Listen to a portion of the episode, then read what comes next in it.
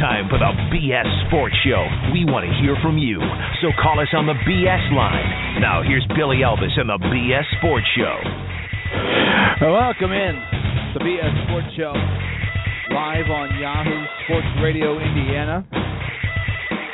You can listen at BS Sports The Fan. Follow us on Twitter there at Billy Elvis at Mo Radio Show. We have NBA champions. The Golden State Warriors got it done after uh, a little over 40 years. And, you know, it's uh it's not shocking. I will give the Cavs credit. They didn't give up. They fought down to the last minute last night. LeBron James after the game uh, has some very uh, you know truthful, poignant comments. You know, we'll get into those here in just a few minutes. Jim Bretters, our uh, NBA insider, is going to join us coming up. We'll talk to him about uh, last night's finals and uh, what this team looks like going forward. Uh, this Cavs team uh, needs some changes, obviously. And with a few tweaks here and there, this could be a team that could compete for the NBA championship for years to come. That will depend on LeBron James. That will depend on LeBron James. They go as he goes. You know, we talked a little bit about uh, earlier this week uh, comments LeBron made when he said that he was the best player in the world. And a lot of people have talked about the comments he made last night, very truthful comments. I'm going to assume, and may be wrong, but I'm going to assume, Billy, that you you probably did not like the comments made by LeBron James post game. Um, look, he, he's bruised. He's a competitor. Uh, sometimes, you know, you say things that maybe a week or two from now you wouldn't say, and, and I'm sure his tune is going to change as uh, Uh, as the pain subsides. But you, nobody believes for a second LeBron would have rather not made the playoffs because he'd be talked about even worse than he is now. right, but the thing is though is that you know, and, and I brought this up to you the other night when we were we were debating you know what LeBron said. We always you know want the players to say something in these things and not just feed us that normal lip service of cliches. But then when they do say something, we get you know we get upset. We pick apart what they say. Yeah, I, well, it's I, it's common. I, I hate doing that, you know, and I like the fact that he cared. He was down. He's now he wasn't like some of the Cleveland players that were seen out partying afterwards. You know what I mean? LeBron took it hard, and I want well, my star to take it hard. Uh, and that's and that's my takeaway. My takeaway is that here's a guy who poured out his uh, his heart and soul into that series, into this whole season. Since making that decision to go back to Cleveland, he's been under pressure and it didn't end until last night's game, and it's not going to end. Uh, but but yeah, he, he was worn out. He was beat. He was battered. He was down. He was bummed, uh, like anybody would be. Yeah, you want to see him bummed. You want you don't want to see him go, hey, hey what the hell, you know. Uh, right. I like the competitive factor in it. So I'm not reading too much into the exact words of what he said. I'm just trying to uh, put myself in his shoes as to why he was the way he was uh, post game last night uh, I like to see that out of a, a competitor like LeBron or like anyone. Yeah, uh, uh what do you think? Seven votes last night for uh, Andre Iguodala. Uh, you know, he, he was the flavor. I mean, obviously the the series changed when he went back when he went into the starting lineup. Of course, uh, um, you, you know he'd been putting points up off the bench too. He, he'd been a factor uh, even before he was a starter. But things changed in Golden State's favor when he became a starter. I guess that's what the voters were looking at. I guess they weren't looking at individual uh, basketball prowess uh, because, uh, in my mind, it was LeBron one, Steph Curry two, and and, and then maybe Iggy. Uh, if it was the first two games, it might have been Matthew Dellavedova, then LeBron, then then who knows who as the third runner-up in the MVP because the MVP of the first two games was Matt, was Matthew Dellavedova the thing is though, for me, you know, I look at the MVP. Like if you took one of those guys, the MVP off of the team, uh, where would that team be? And without LeBron on there, we're looking at, at four straight 30 point blowouts at least, you know? And right. and I think the the Warriors still win the NBA championship without Andre Iguodala. I mean, I don't know how you can have a, a Finals MVP who doesn't even start every game. You know, I, I think that was her. And how does Steph Curry not get one vote? Not one. Yeah, yeah, I know. Uh, maybe that's just because it was so decided. I mean, you, you know, I mean, you can't look at it as. I mean, most everybody said LeBron uh, when, when not Iguodala, so they were they were thinking uh, LeBron, but uh, they were like, God, we got to give it to somebody on the winning team, and the difference was when Iguodala went into the starting lineup. Everybody played better, including Steph Curry. Uh, I, well, that vote, uh, the vote doesn't bother me. The vote doesn't bother me at all because I don't think, uh, I don't think, you know, either one of the Warriors was the MVP of the finals. LeBron James was the MVP of the finals. I agree, and, and the thing, the other thing that irritated me is the fact that you know people want to talk about, uh, you know, there was a great choice for MVP. Here's the thing: his ineptitude to shoot free throws damn near cost him the game. The, the Cleveland would cut it to what four last night with twenty some seconds left. You know, yeah. Uh, I mean, the other thing that, that bothered me, and and I, I saw some people dogging on LeBron James, you know, because he kind of slowed down a little bit there in the fourth quarter. But watching LeBron's face as he drives and kicks it out and just watches brick after brick after brick after brick from these guys that he's passing to, you know, Iman Shumpert and J.R. Smith combined to shoot 29%. They had to combine to shoot that horrific number. And uh but then again, J.R. Smith is what made it look like it was going to be a game at the end when Golden State wasn't going to lose. But right, but uh, J.R. Smith's wild wild barrage of threes is well, it's the reason that you're talking about the Cavs being within four. So at some point he made an impact. Look, right, but he needs to make deal. an impact here's in the earlier in the earlier five games, five and a half games. Here's the deal: LeBron did something very very special. He should have been MVP uh, because you know he, he had a cast of he had a cast of cast-offs with him in the uh, NBA Finals and got it to six, and, and actually had Golden State on their heels the first three games. So I, I don't know, man. Um, it's not going to be a, a super memorable, uh, but it's almost like inevitable. I mean, months ago, I think everybody kind of said it's probably going to be the Golden State Warriors with their depth, with the Splash Brothers, with with what Steve Kerr brought to the equation and uh, hey, and how good is Steve Kerr? Huh? How good yeah. is this guy? He's been a part of three teams uh, that amassed the most wins in in an NBA season, and two of them as a player with the Bulls, and now one as coach of the uh, Warriors. You know, Steve Kerr, credit where credit's due. Smart for taking that job, and he realizes that. But he did a good job. He did a good job. Yeah, I mean, how miserable would he have been if he would have wound up in New York under his uh, mentor Phil Jackson? You know, it, I don't mean to take any credit away from the Warriors, but even if you know we talked a lot about uh, earlier in the week if if Cleveland would have won that first game, you know, if they lost and went, went in overtime. How much different is that is this series though? Does does Cleveland still lose? But the more important thing is it was overtime where Kyrie Irving got hurt. If Cleveland wins that game in regulation, it's a whole different series in two different ways because in the overtime is when Kyrie hurt himself and is out for the rest of the series. I think it would have been a better series. Uh, I don't know that it would have guaranteed Cleveland a win. Um, uh, I think it would have been a better series. I, I think I think even with Kyrie and Kevin Love, uh, the Cavaliers weren't as deep as the Golden State Warriors, and and and somehow that depth would have would have taken over. I mean, maybe maybe the Cavs would have won it. I don't know. I mean, well, uh, if, if the this, Cavs go 3-0, if the Cavs go 3-0 with that lineup, you know, with the lineup they've finished with, do they do they still lose the NBA championship? Because it, you you called it. They ran out of gas and they ran out of gas early in game 4 if they're they still in that first game they're up 3-0 do they do they succumb to four straight to Golden State? Well I'm, I mean, no, they, they, wouldn't have, but we don't know that they go up 3-0. Uh, I mean, come on, I, all this shoulda, coulda, woulda. We, we'll never know. Obviously, the Cavs would have been stronger had they had their full lineup. They didn't have it. That's why it's a tainted finals to me. Uh, it was a good finals. It's not going to be uh, amongst the greatest finals of all time because uh, one team wasn't whole. Uh, but you know, I, I'll give you this, and I said it last night. LeBron James is the MVP. Um, he was the MVP of the regular season in my mind, and he was the MVP Yeah. of the finals. And there's just no question about that. Forget about win or lose. If you're talking about who was the MVP of these playoffs, LeBron was it.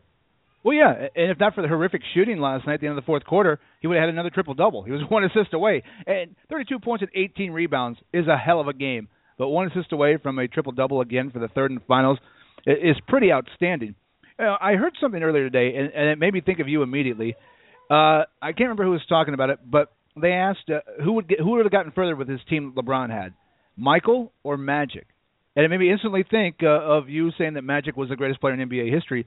Who takes this Cavaliers team further if you take LeBron out of it, Magic or Michael?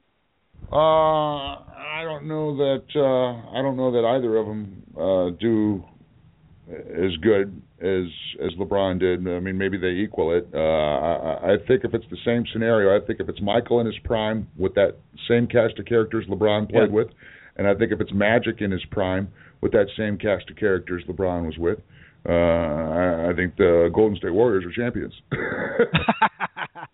well, well uh, yeah, probably true. And, I mean, and what we, great. what we what what we found out, what we found out the last decade or so, uh, maybe even longer, is that man, you got to have three great players. You got to have a big three. Yeah. You just got it. Uh, there was a time when you could get away with a big two, Pippen, Jordan. All right, uh, but you know now it's it's a big three era. Uh, Oklahoma City found that out. They got a big two. Uh, when they lost their third for their big three, Harden, when he went away, uh, so did the goal, so did the Oklahoma City Thunder. You got to have that big three. San Antonio had its big three. Miami had its big three. Boston had its big three. Uh, and obviously, there's more than three, but there's at least three with that Golden State Warrior team. And LeBron lost his three last night. And if Jordan's leading that team in his prime, or Magic in his prime, they too succumb to a deeper team like the Golden State Warriors. I want to be the first guy who would have a team that won with a marginal four. You know, not a big three. I, I, I'd like to have a marginal four. A marginal four, or Sure, why uh, hey, how about a Fab Five in the NBA? Well, I just I, I want to come up with marginal four because Pat Riley already owns you know he owns a lot of those three Pete he owns some of those. Well, so if a marginal four wins a championship, I want to have it, and they could have done it last night. LeBron in the marginal four. I was so bummed out. I was ready to, to trademark that term. Uh, good call. Make the shirt now. Uh, when LeBron gets back, because it appears he's always going to go to a finals with an under uh, underachieving Cleveland team. Did you see the? I, I'm sure you follow ESPN stats and info on Twitter. Last night they ranked like the the last 50 some uh, the, or the last 60 uh, NBA's finals team, or I think it was the last 30 years. And obviously the, the these Cavaliers I think were like 59th. But shockingly enough, the uh, last year's Miami Heat team was like 52 or 53. Wow, wow. I know. Um, well, you know, and, and that's why they lost the finals. I mean, true, but it just it, it's sad to see because we could be talking about right now if LeBron had had help, you know, in in '07 last year. The first year they were just beaten by Dallas because Dallas was the better team, yeah. and and this year, I mean, we could be talking LeBron right up there with Michael. That's true. That's true. Um, and, and we kind of do, but now LeBron's going to start falling into that Peyton Manning category. Well, LeBron Uh, still got two though. Uh, I know, I know, but when you lose more than you win, you start to fall into that category of being a loser, even though you're not. You know what I mean? Yeah, I mean Brady was close to that, right? Yeah, yeah. Uh, Brady's I the mean- exact opposite of LeBron. Isn't it amazing though that you still make? I mean, just making it there, especially making it there five straight years with two different Right. teams, and, and what was it? And, and six out of uh, what six out of eight or nine years. I mean, that's Mhm. freaking impressive. Yeah, credit where credit's due. Hey, uh, we're going to talk more about the NBA with Jimbo Briders next at Jimbo Briders on Twitter. Uh, one of our NBA experts recapping last night's championship, all its implications, and uh, a lot of other topics to get to tonight. Of course, we're going to talk to Captain of the Komets, Kaylee Schrock, at 8 o'clock. His beloved Blackhawks hoist Lord Stanley's Cup, and the parade and rally is tomorrow in Chicago. Uh, no parade, no rally in Cleveland, unfortunately. Again, s- since 1964, the longest drought of North American cities. And uh, I definitely want to talk about Johnny Manziel, Johnny Football. You know what? Uh, he and the Browns uh, are the next team with a chance to, uh, to to get that championship for for Cleveland. I don't think it's going to be the Tribe unless they turn things around here pretty quick. But uh, so so I definitely got some uh, chatter and some thoughts on the latest with Johnny Football. Right, and, Uh, so- this has all the ties to LeBron too. I think. I think this was completely set up today, and I'll, I'll, Well, I'll, I'll tell you why it. later. We'll get to it. Yeah, we'll get to it later as I was pre-promoting. Stick around. Jimbo Briders is next. Mo Time is at Mo Radio Show. I'm at Billy Elvis at BS Sports the Fan. Find us on Facebook too. Taking a break. Back next on the BS Sports Show. Hi, this is Billy Elvis, and along with Mo Time, we host the BS Sports Show, now on Yahoo Sports Radio Indiana, which can be found at indianasportsradio.com. Tune in for our unique slant on the world of sports, covering your teams in the state of Indiana, as well as the top national stories, too. The BS Sports Show. I'm at Billy Elvis, Mo Times at Mo Radio Show, at BS Sports The Fan. Now on Yahoo Sports Radio Indiana at indianasportsradio.com. At McDuff Realty Group, their top priority is helping you achieve maximum results from the purchase or sale of your home. With over 20 years of marketing and sales experience, Joe Shoemaker and his team will provide you with an aggressive, passionate strategy that delivers the results you expect. For real estate services in Central Indiana, call Joe Shoemaker at 317-413-8501 or visit online at mcduffrealty.com. At Ruoff Home Mortgage, we understand that every borrower is different, so we offer a variety of products to meet your individual mortgage financing needs, including conventional, FHA, VA, USDA, new construction, first time homebuyers, reverse mortgages, and of course, refinancing. Want to learn more? Just call Brian Graham, the mortgage man, at 260-248-8333 or visit him online at ruoff.com backslash Brian Graham and let them help you finance the home of your dreams. Hi, this is Billy Elvis, and along with Mo Time, we host the BS Sports Show weekdays from 7 to 9. And every Friday, as well as Monday, we're at Wrigley Field Bar and Grill, Fort's Best Damn Sports Bar. Fridays, it's part of the original weekend starter party with the all-you-can-eat wing and fish buffet, 850 adults, 4 bucks for kids, and great prizes. And Monday, lots of special guests, including Komet head coach Gary Graham and Mad Ants head coach Connor Henry. It's the BS Sports Show weekdays 7 to 9, and at Wrigley Field Bar and Grill in Georgetown North every Okay, so what do you have? Ryan, what do you think? Oh, uh. oh. Um. Lollygagging ain't for leaders. They're too busy making plays happen, answering the call, earning their big boy pants. Isn't it time to be the leader you were born to be? The playbook's right there, Captain. What's the call? We'll have nachos, fried pickles, pretzels, buffalitos, honey barbecue wings, and waters all around. Grab a seat. The game is on. Buffalo Wild Wings. Wings, beer, sports. Ugh, I hate these big ass prices. Sounds like you could use some big ass savings. I'd love some big ass savings. Kmart Shop Your Way members save 30 cents a gallon. 30 cents a gallon? That's a big ass discount. Big ass discount. A really big ass discount. Really big ass discount. Honey, this solves your big ass problem. Totally solves my big ass problem. Dad, look at that big ass truck. And big ass man. Hello, big ass man. Shop Your Way members get big ass savings. Save 30 cents a gallon when you spend $50 or more at Kmart. Meet the fuel efficient Ford Focus. Along with great handling, the Focus also comes with Girls Night Out, and Girls Night In, and road trips, and the scenic route, and swimming, and weekly car washes, and making connections, and unexpected speed dating. Only Ford gives you EcoBoost fuel economy and a whole lot more. With so many ands, where will you end up?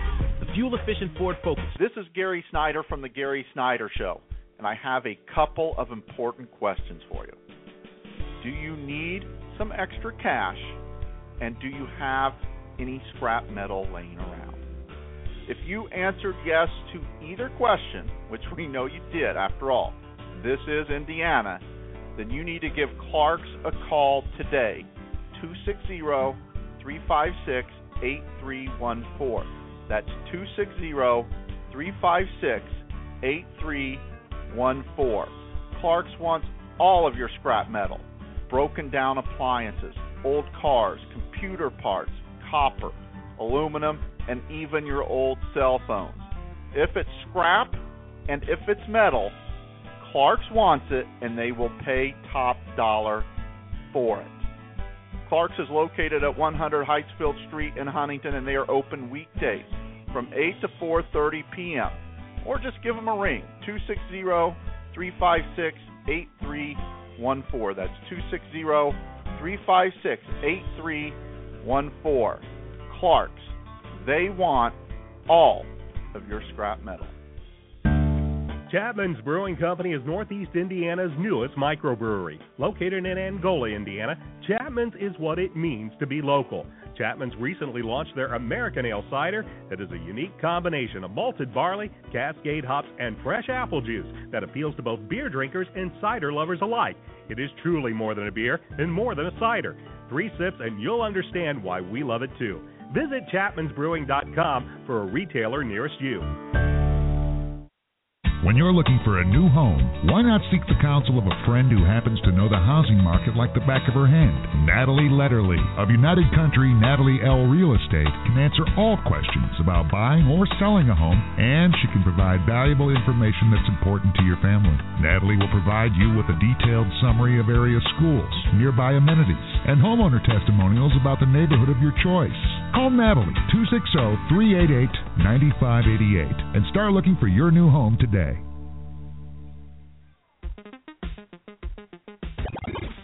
More than just a show. It's life itself. It is everything. It's the BS Sports Show.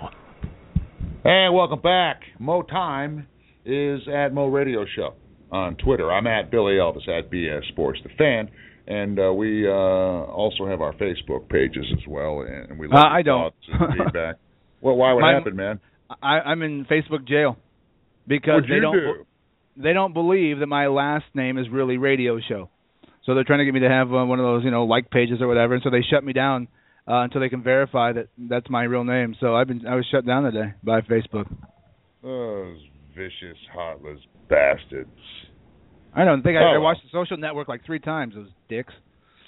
uh, hey, we're on with another uh, NBA expert we love to talk to, uh, editor, uh, the Sports Network, uh, and uh, covering the NBA at Jimbo Briders on Twitter. Uh, Jim, the uh, the finals are in the book, and uh, when it's all said and done, uh, maybe maybe top twenty memorable NBA finals. Yeah, I think so. I mean, you saw a superhuman performance from LeBron James, so that Yeah, no right there, that's worth the price of admission. Um, I, I think for you know strategy and, and tactical maneuvering, if you're into coaching, I think this is a great series. I think Kerr made so many moves, and I even think Blatt had a pretty decent series, considering the hand he was playing. Mm-hmm. Um, you know, I, I'll live to be 100 and not know why Shawn Marion didn't make any appearance, but you know, I think he did the best that he could. I, I, I think it was a good finals. I think you had you had two marketable stars. The ratings bore out that it was uh very good. So, you know, eh, I you know I'm only 38. I say only 38. I'll be 39 on Monday. So I don't really remember a lot of the finals. You know, let's say pre the Piston Bad Boys. Right. And some of those weren't great finals. You know, Jordan and the Jazz bored me. Jordan and the Sonics bored me. You know, Sun or uh, Suns, good lord, Spurs. Some of those titles were a little dull, but this was a good one. I thought it was a very good one. Yeah. Was it better with, because it, was it almost better because uh, Love and Kyrie weren't there? Did it make for a better storyline that interested more people with LeBron trying to do it by himself again? Uh, I, I think, I think you could think that way for a second, but then I think if you really want to, you know, if you really wanted to enjoy it, that was not the way to go. You know, it, if if they had been full strength, because let's be honest, after Game Three, it kind of turned into a rout of a series. You know, they were competitive games five and six. Four wasn't really very competitive at all. Cleveland was just, I mean, they were dead man walking. But the other games kind of turned ugly late too. So from a competitive standpoint, you had the great little Cleveland run at the end of the night last night, but it wasn't really great. I'd rather have seen them on the floor, seen what probably we could safely say at that point the two best teams in the league compete for a title. I like that. Yeah, uh, and that's to me what what, what you know what puts a, a damper on it a bit that this wasn't the whole Cavaliers team. Um, I mean, I realize injuries are part of the game, But to me, that's what taints it. Uh, it tainted it uh, for the Pistons win against the Lakers way back when. You talked about the bad boys. You know, no Magic Johnson. Of course, the Pistons are going to sweep the Lakers in that series. Uh, I would have rather seen Magic play and have the Pistons win than Magic not play and the Pistons win. Yeah, and you know, it, it, there's actually a comparison to be made between the two teams. Kyrie Irving was the third team All NBA guard. Mm-hmm. The other third team All NBA guard was Klay Thompson. Now, Mm-hmm. You, you could argue he really didn't show up for the series that much, but if Golden State wouldn't have had him, it would have been a very difficult route. Now they had better depth in terms of protecting their 13 guy, Matthew Dellavedova versus Shaun Livingston, even Barbosa. Even at that point, Iguodala might have just started at the shooting guard, something like that. So they were better equipped to handle something like that. But you know, I I don't know many people would have taken the Warriors if Klay Thompson had hurt himself in Game One. So, you know, the, the injuries played such a huge part. And to anybody that thinks otherwise, I think Golden State would have won. I picked them in five before Irving got hurt, so I was big on the Warriors. But with Love and Irving at full strength, I think that could have been a, a hell of a show. Well, I think also too at the same time, Jimbo, that uh, LeBron has put a lot on his shoulders, and you can see that on his face. You can read it in his body language and in press conferences.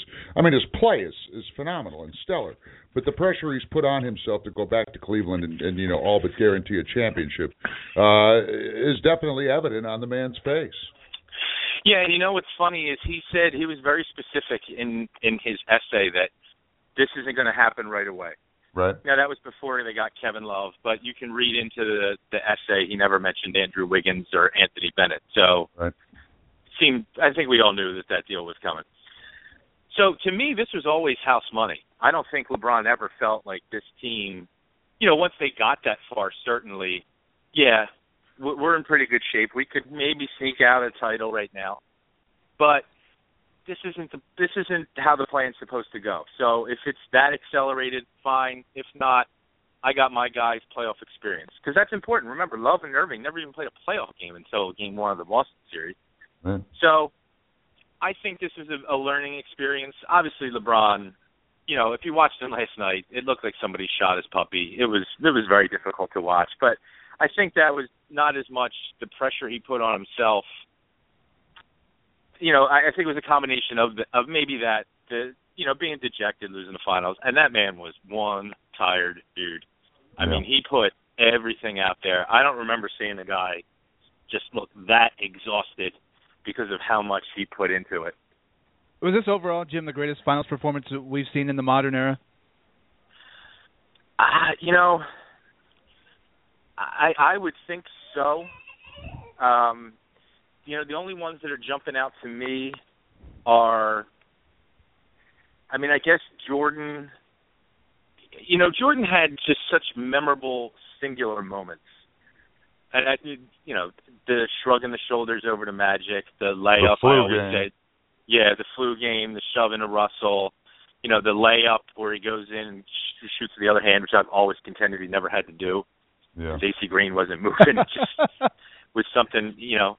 Um, you know, uh, just off the top of my head, after that, I mean, Kobe had some amazing performances. Shaquille was dominant in the in the early runs. Um, I I I have to think it is. I mean, I thought his his series that they beat the Spurs was pretty remarkable too. If you remember that game seven after Allen hits that prayer in game six, game seven, really it was him and uh oh god, I'm drawing a total blank. Not Wade, not Bosh, the shooter, white guy. Um Mike Miller? Miller. Yeah, you know, he really got no help in that game seven, and he kind of willed them to win that game. This is, I think, you can certainly say, irrespective of the fact he didn't win the MVP, I think it's easily the best performance by a losing player ever in finals history. With all due respect to Jerry West, who won the finals MVP, he was just, I mean, to lead the entire finals in points, rebounds, and assists of all the players is amazing. It's Yeah. absolutely amazing. And those percentages in Game Five, what did he assist or score? Seventy-three of their eighty-nine points. Right. Did fourteen assists as a team last night. He had nine. I mean, that's that's obscene production. That's that's otherworldly. That's uh, you know, I'll say that's better than Jordan because Jordan had Pippen, Jordan had Rodman, Jordan had better supporting cast. I don't, I'm not saying LeBron's a better player than Jordan. I'll never say that because I don't believe that yet. But that performance was better than any Jordan performance in the finals, except for the outcome, which is So- obviously big. But talking to Jimbo Briders uh, at Jimbo Briders on the Twitter. Uh, all right, so now LeBron's got to go back to work as general manager uh, and and part-time coach and and and help revamp the roster uh, for ne- for next season, and and that includes himself. I mean. I don't think there's too many people thinking he's going to opt out. I think a lot of people think Kevin Love's going to opt out. Uh, J.R. Smith's all but said he's gone, and I don't think LeBron cares. Uh, that team's going to have a little bit of a rebuild this off season. Well, I, I think you know I wouldn't be totally surprised if LeBron did opt out, but I, he's not going anywhere.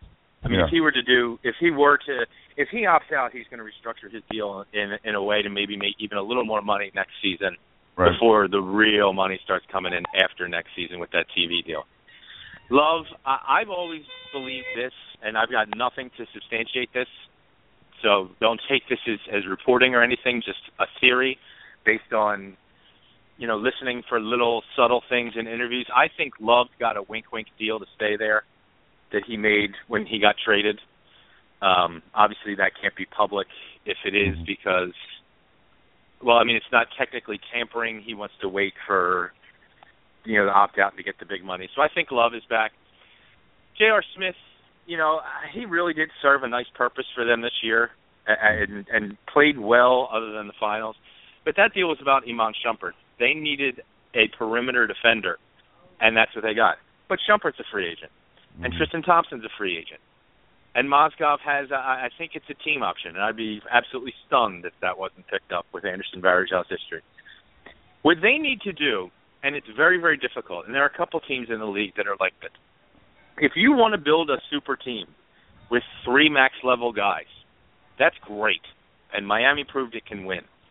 But you have to populate the rest of the roster with aging veterans who accept the minimum, and that'll kill you if you don't watch what you're doing. You know, they had nothing to go to other than those seven guys that played. Absolutely nothing. He had no faith in Marion. He had minimal faith in Mike Miller. And that's what you're looking at again. And unless you get the right aging veteran, like a Ray Allen, who just didn't want to come back this year, or didn't want to leave in Cleveland for four months, five months, you have a very hard time populating that roster with relevant depth. And that's going to be their problem again. Tristan Thompson's free agent, Shumpert's a free agent, Dellavedova's a free agent. So I think that they've got some decisions to make, really hard decisions. You know, Tristan Thompson's fantastic, but you know, if I can get two players that can contribute for one, I think I got to look at that. When you when you sign a guy like Tristan Thompson next year, though, and if he gets the big deal everybody thinks he's going to get, are you signing based on what you think he's going to be two or three years from now, not what he is next year? I mean, are you the kid's a young kid? Are you basing you know what you think how great do you think he's going to be at 26 or 27, not at 23? Well, I I have a hard time with him, and and I'll say this very clearly. I, I think he's fantastic at what he does.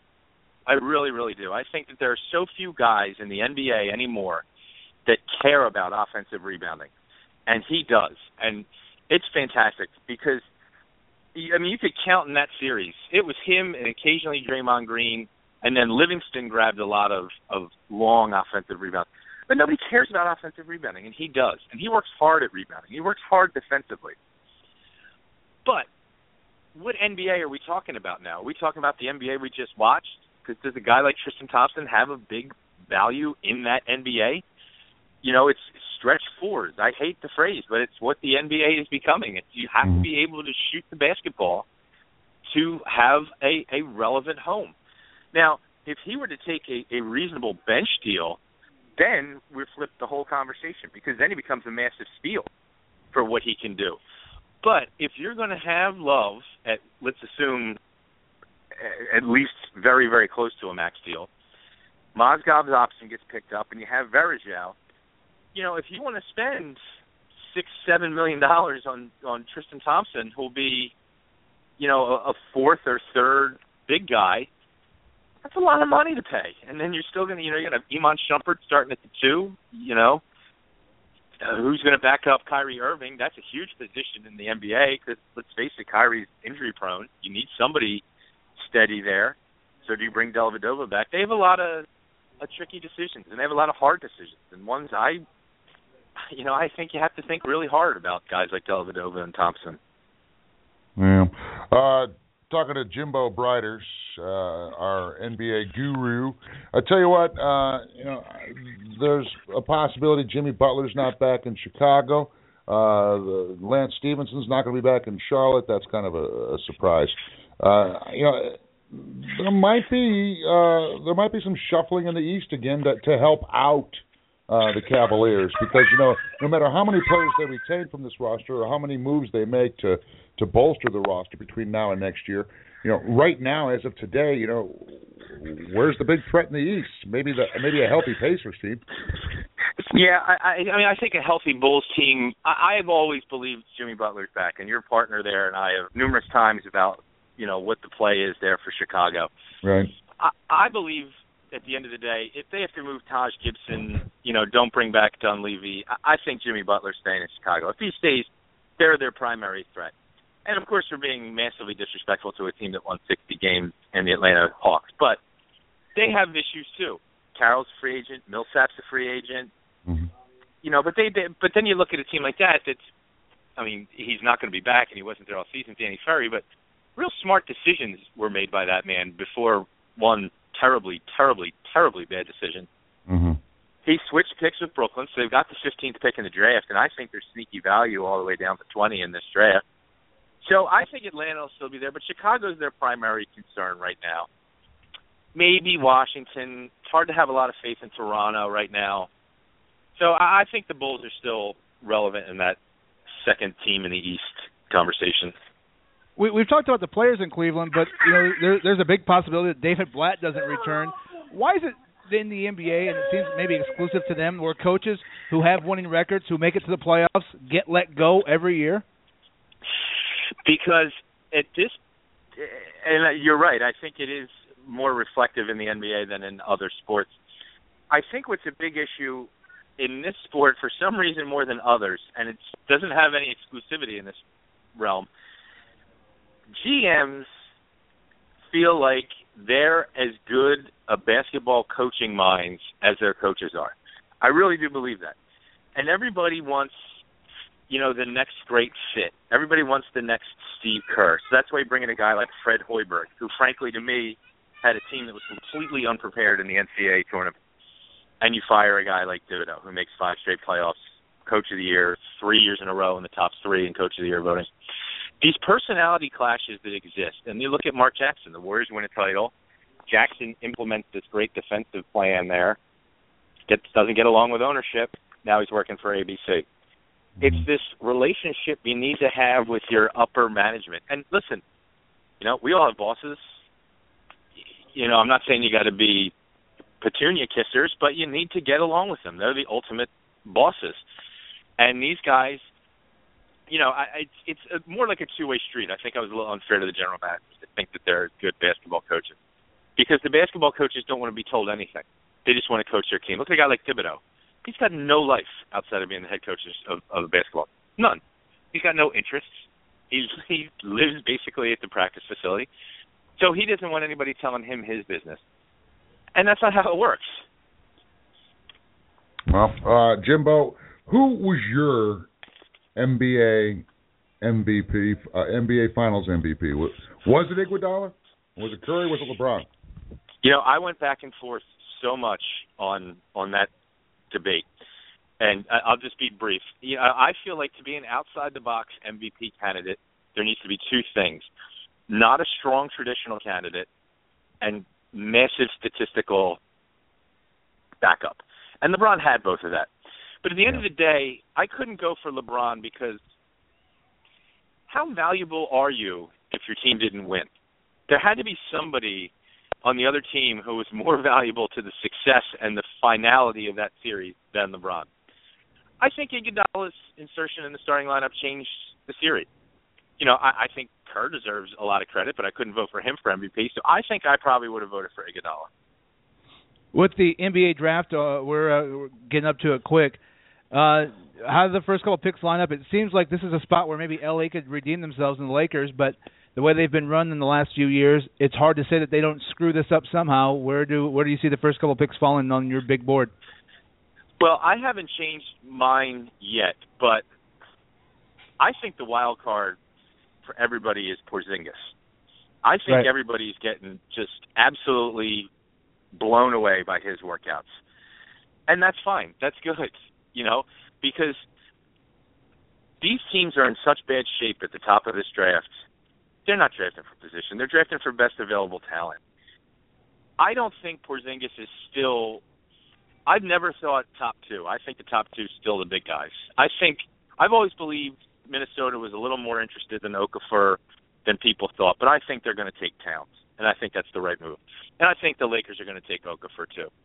And I think the Sixers then become an interesting wild card in the Porzingis chase because Oh, Sam God. Hinkie, you never know what the hell he's going to do, and he doesn't care about what position the guy plays. He's going for the best available guy. Now, right now, I still think they would take D'Angelo Russell at three. He, he canceled a workout. He was in town today, so uh, there's clearly not a, a, a sense from. At least I can't imagine the Sixers have a sense from the Russell camp like he doesn't want to be there, or that the Lakers told him they were going to take him at two. So I think it still goes Russell. The Knicks become interesting at four. There are some reports if they don't get one of those three guys, they're going to try and trade down. That's when somebody might move up for Porzingis that loves him. Maybe even Orlando at five. I think they love him, and you know I, I read something that said that Porzingis, that people want him in Orlando. I, you know, they must love Disney World or something. So I, I still think Mudiay probably is the guy to go at four. I don't think Cauley Stein. I've never believed. I love Willie Cauley Stein. I, I don't imagine there's a basketball person that likes Cauley Stein more than I do, but uh, he can't go fourth. So I, I think it's still Mudiay at four, Porzingis at five, and then from there, you know, I, I still think Cauley Stein at six to Sacramento makes a lot of sense. And then after what- that, With drafting these foreign guys, aren't you always concerned that, especially high, that you whether you get Dirk or Darko? I mean, isn't there always that that that problem there? Oh, oh yeah. I mean, I've always said no. It's and it's it used to be a high school kid problem too because nobody wanted to be the guy that passed on Kevin Garnett, taking the next Kevin Garnett. Mm-hmm. You do have to worry about, you know, it's a great way of putting it. Are you getting Darko or oh, are you getting Dirk? And I, I think I forget who I read today. Somebody on ESPN, maybe I'm not sure, but they said that that Porzingis's commitment to basketball is very strong. He really, really loves the sport. So that makes you think maybe he's at least better suited for a non-bust role, so to speak. But it's a roll of the dice. It all is. I mean, we, you know, Anthony Davis is a no-brainer. LeBron was a no-brainer. Um, you know, but look at other guys that have gone number one. Michael Olowokandi, Anthony Bennett. Anthony Bennett's two years away from being out of the NBA if he doesn't get it going. right, right. So Uh, it, it is a crapshoot, and you have to do your research as best you can. Hope for the best. Good stuff. Uh, SportsNetwork.com NBA editor Jim Briders at Jimbo Briders on Twitter. Always uh, a pleasure, my friend. Can we get you on uh, uh, around draft time? Talk more about that next week. Absolutely, hundred percent. All right, man. Well, hey, have a great night, and uh, we'll talk again soon, pal. Sounds good. Thanks for having me, guys. All right. Yeah, follow him on Twitter. Good follow, good stuff uh, from uh, Jim Briders. Uh, I, I liked his analysis uh, of the NBA Finals MVP. You know, uh, ultimately, you know, uh, I mean, Iguodala is not a bad choice, uh, and it's always something that's going to be up for debate. But uh, does it really matter? I don't think Steph Curry cares uh, because he's got his NBA championship and his league MVP trophy, and uh, LeBron doesn't care that he's not the MVP because he wanted to win it. So, you know, uh, either way, it's just kind of a fun debate. Yeah, you know, I I don't know. I, I had a hard time too with the uh, the writer from the Akron Beacon Journal, LeBron's hometown, not voting for him. I You know, I thought that, and that's a ballsy move because okay, you get your name in the paper for a day if you're that writer, but uh, what if LeBron cuts off access to you? You know, we saw Well, I Michael mean- do that a lot. I mean, we saw Jordan do that to a bunch of reporters. You know, who had to move to other gigs or other papers because he would cut off uh, he would cut off access.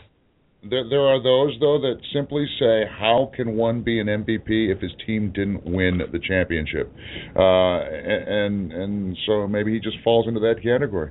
Uh, I know this. Uh, one more stat for Steph Curry that you know uh, he can he can chalk up to his magical season uh, with uh, him making history as the only NBA player to defeat all four other members of the All NBA first team in a single postseason. Oh, wow. Anthony Davis, Anthony Davis, Marc Gasol, James Harden, and then King James. So, uh, of course, that's kind of luck of the draw, but uh, nice little. Uh, It's amazing though. Nice little notch in his belt. I beat everybody else's team that was on the All NBA first team. Well, and, and there will be the big guy. You you just mentioned. I think that's going to be the most coveted free agent this offseason. Will be Marc Gasol from Memphis. Can Yeah, Memphis keep him there?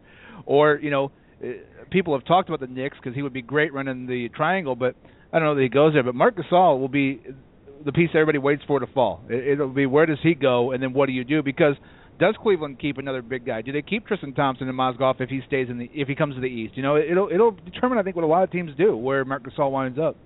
Yeah, you're right, and there's still Varejão in the mix for next year too. So Yeah, he so he'd be uh, the guy I'd be they- dumping.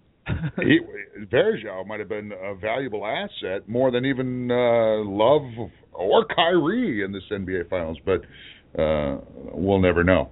Uh, I tell you what, I want to spend a little time on uh, the next guy that has a chance to end that uh, curse in Cleveland of championships, Johnny Manziel. Of course, it's going to be a reach. It's going to be a reach. I want to spend a little time on Johnny Football next, though, before we get to Captain of the Komets, Kaylee Schrock at 8 o'clock. Uh, and that'll be all about the Blackhawks and the Stanley Cup with Schrocky uh, at Schrocky79 on Twitter.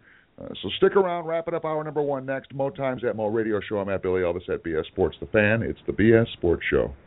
Hi, this is Billy Elvis, and along with Mo Time, we host the BS Sports Show, now on Yahoo Sports Radio Indiana, which can be found at indianasportsradio.com. Tune in for our unique slant on the world of sports, covering your teams in the state of Indiana, as well as the top national stories, too. The BS Sports Show. I'm at Billy Elvis, Mo Times at Mo Radio Show, at BS Sports The Fan. Now on Yahoo Sports Radio Indiana at indianasportsradio.com. At McDuff Realty Group, their top priority is helping you achieve maximum results from the purchase or sale of your home. With over 20 years of marketing and sales experience, Joe Shoemaker and his team will provide you with an aggressive, passionate strategy that delivers the results you expect. For real estate services in Central Indiana, call Joe Shoemaker at 317-413-8501 or visit online at mcduffrealty.com. At Ruoff Home Mortgage, we understand that every borrower is different, so we offer a variety of products to meet your individual mortgage financing needs, including conventional, FHA, VA, USDA, new construction, first time homebuyers, reverse mortgages, and of course, refinancing.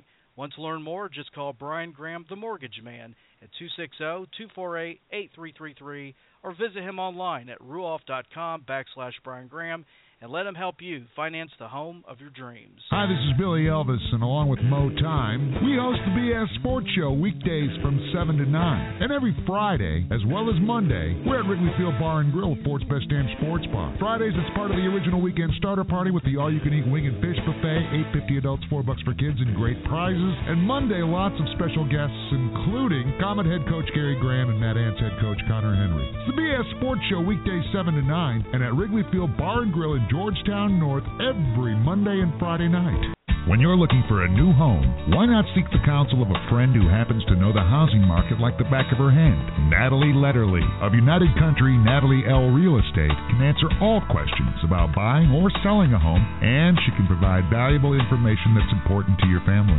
Natalie will provide you with a detailed summary of area schools, nearby amenities, and homeowner testimonials about the neighborhood of your choice. Call Natalie 260-388-9588 and start looking for your new home today.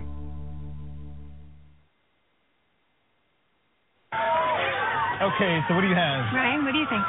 Oh, uh. oh. Um. Lollygag, it ain't for leaders. They're too busy making plays happen, answering the call, earning their big boy pants.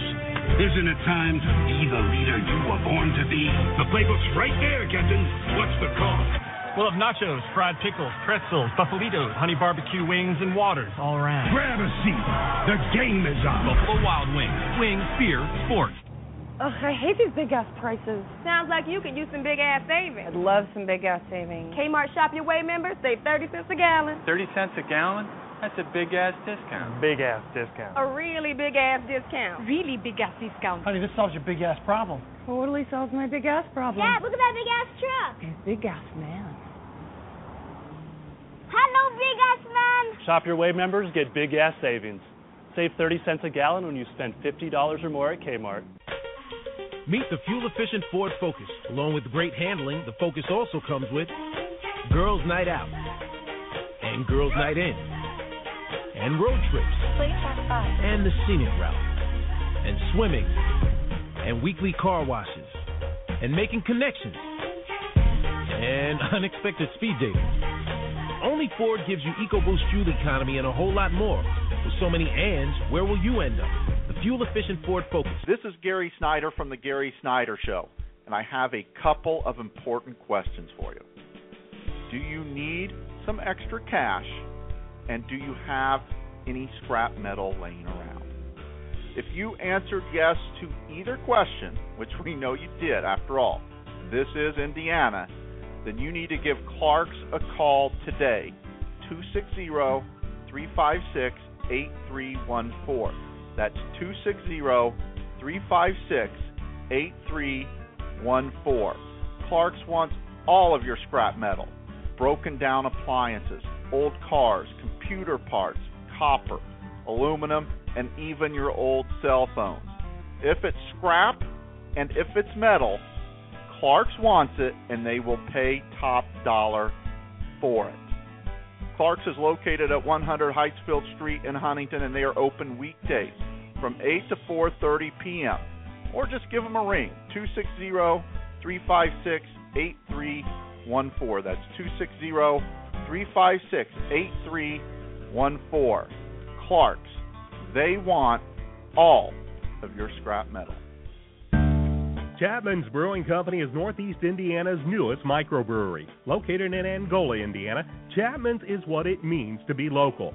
Chapman's recently launched their American Ale Cider that is a unique combination of malted barley, cascade hops, and fresh apple juice that appeals to both beer drinkers and cider lovers alike. It is truly more than a beer and more than a cider. Three sips and you'll understand why we love it too. Visit chapmansbrewing.com for a retailer nearest you. So much more than just a show.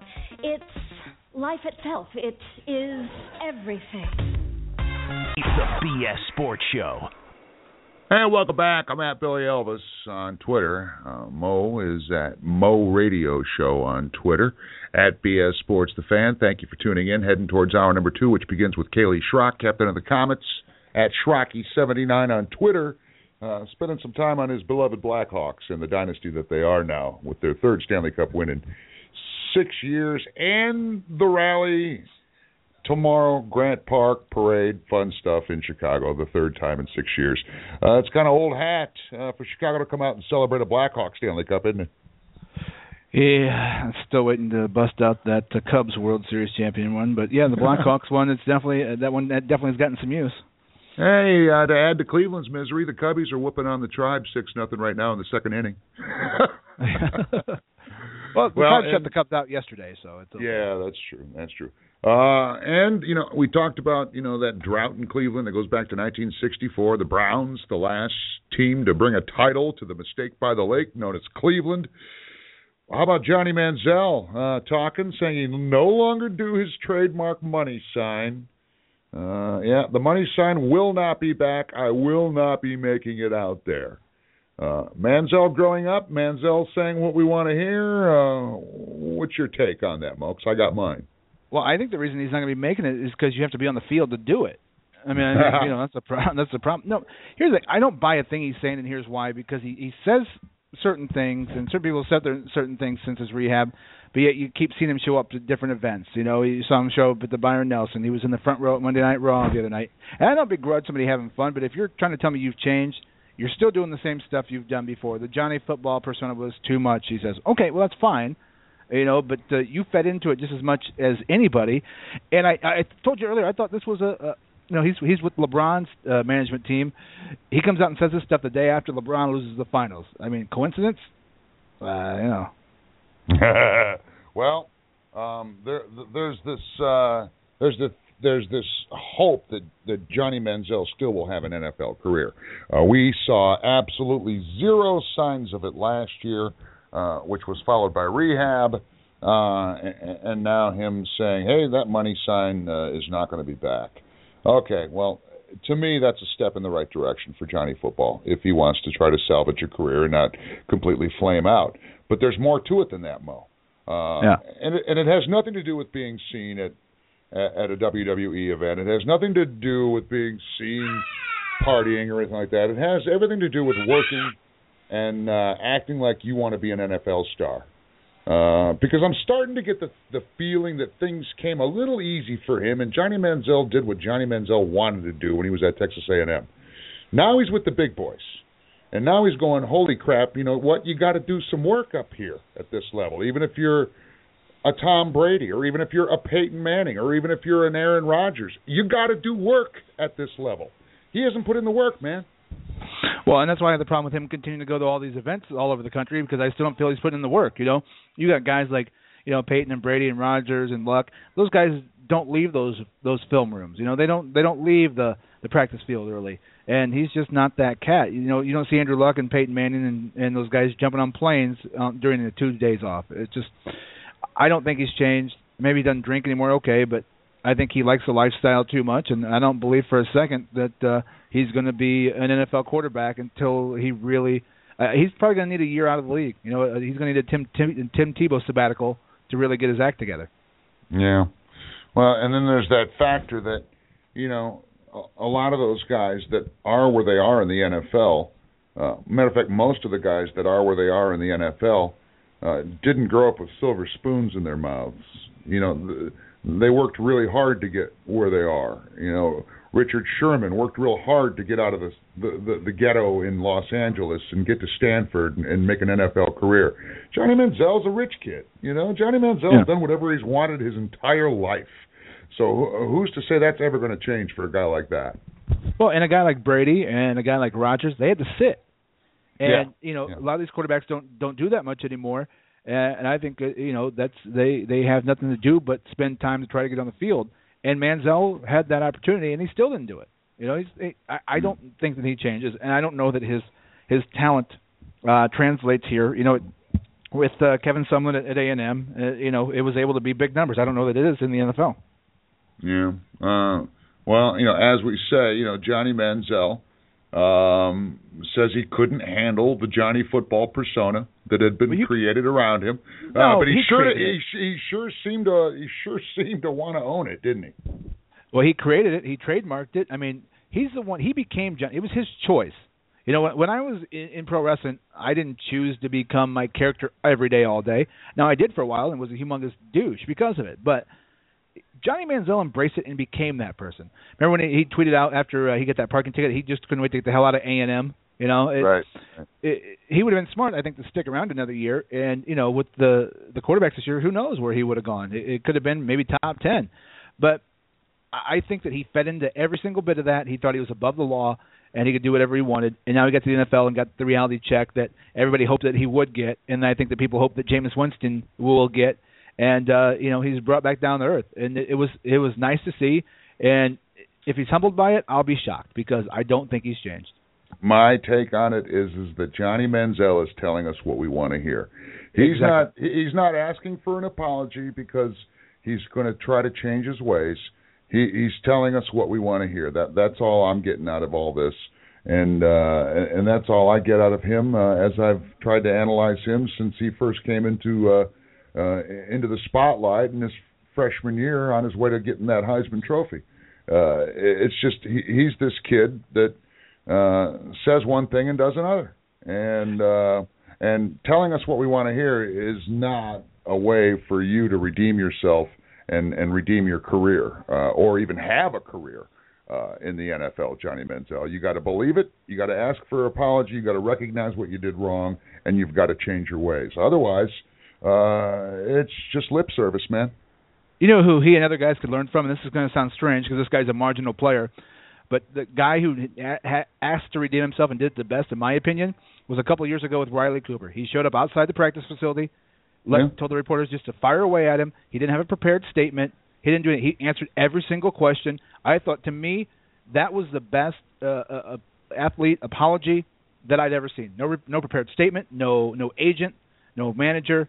He stood there and said, "All right, guys, go ahead, fire away." And I, Yeah. I, I gained a bit. I gained a lot of respect for him today. I, what he did was completely wrong, but I gained a lot of respect for him, and I think that's one of the reasons that Mike Vick went to bat for him uh, as well. Uh, one of the first ones to come out, but I thought Riley Cooper uh, did it the best. And You're right. You know, you got to let guys just fire away.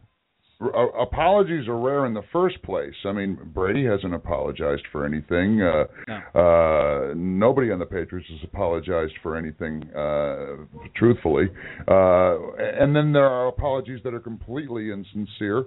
Uh, you know, like the apology uh, um, um, uh, Braun, Ryan Braun made in, in, in Milwaukee Oh, after awful. we after we knew he lied after after after he, he lied to good friends and tried to throw other people under the bus and then and then you you want us to accept that lame ass apology, man? Uh, No. I, I, that was awful.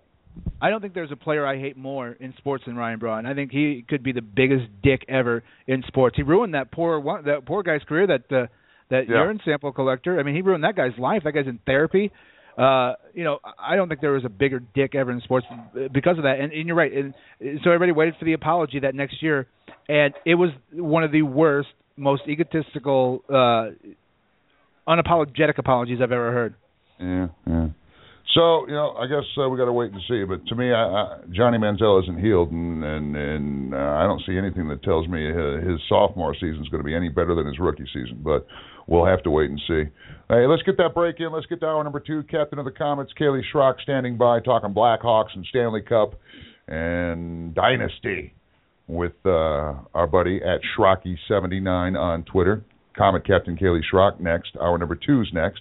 Mo Times at Mo Radio Show. I'm at Billy Elvis at BS Sports The Fan. It's the BS Sports Show.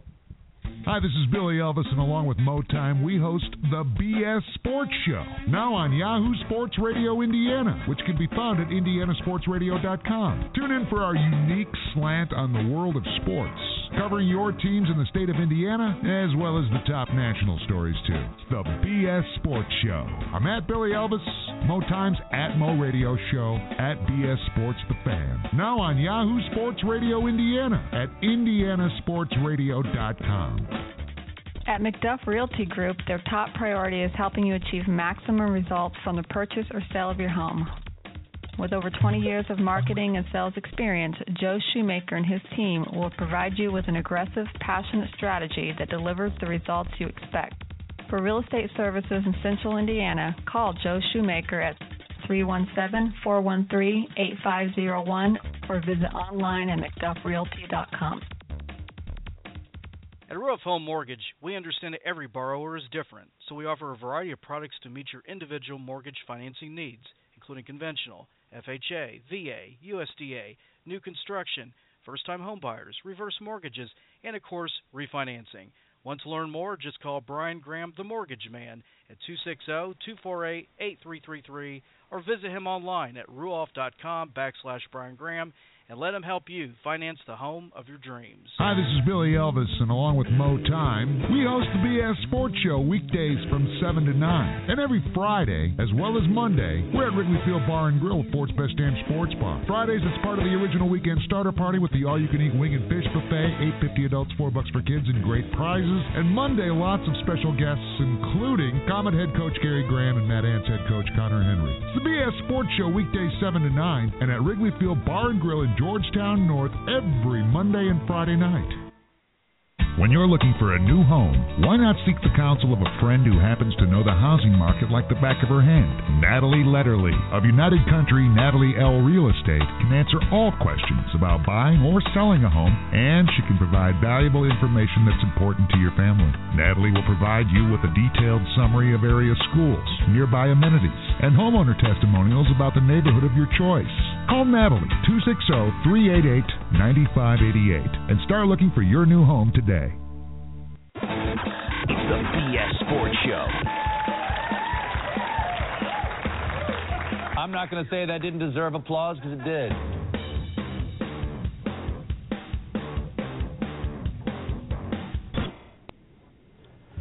Sadness all around uh, for Cleveland on today's BS show.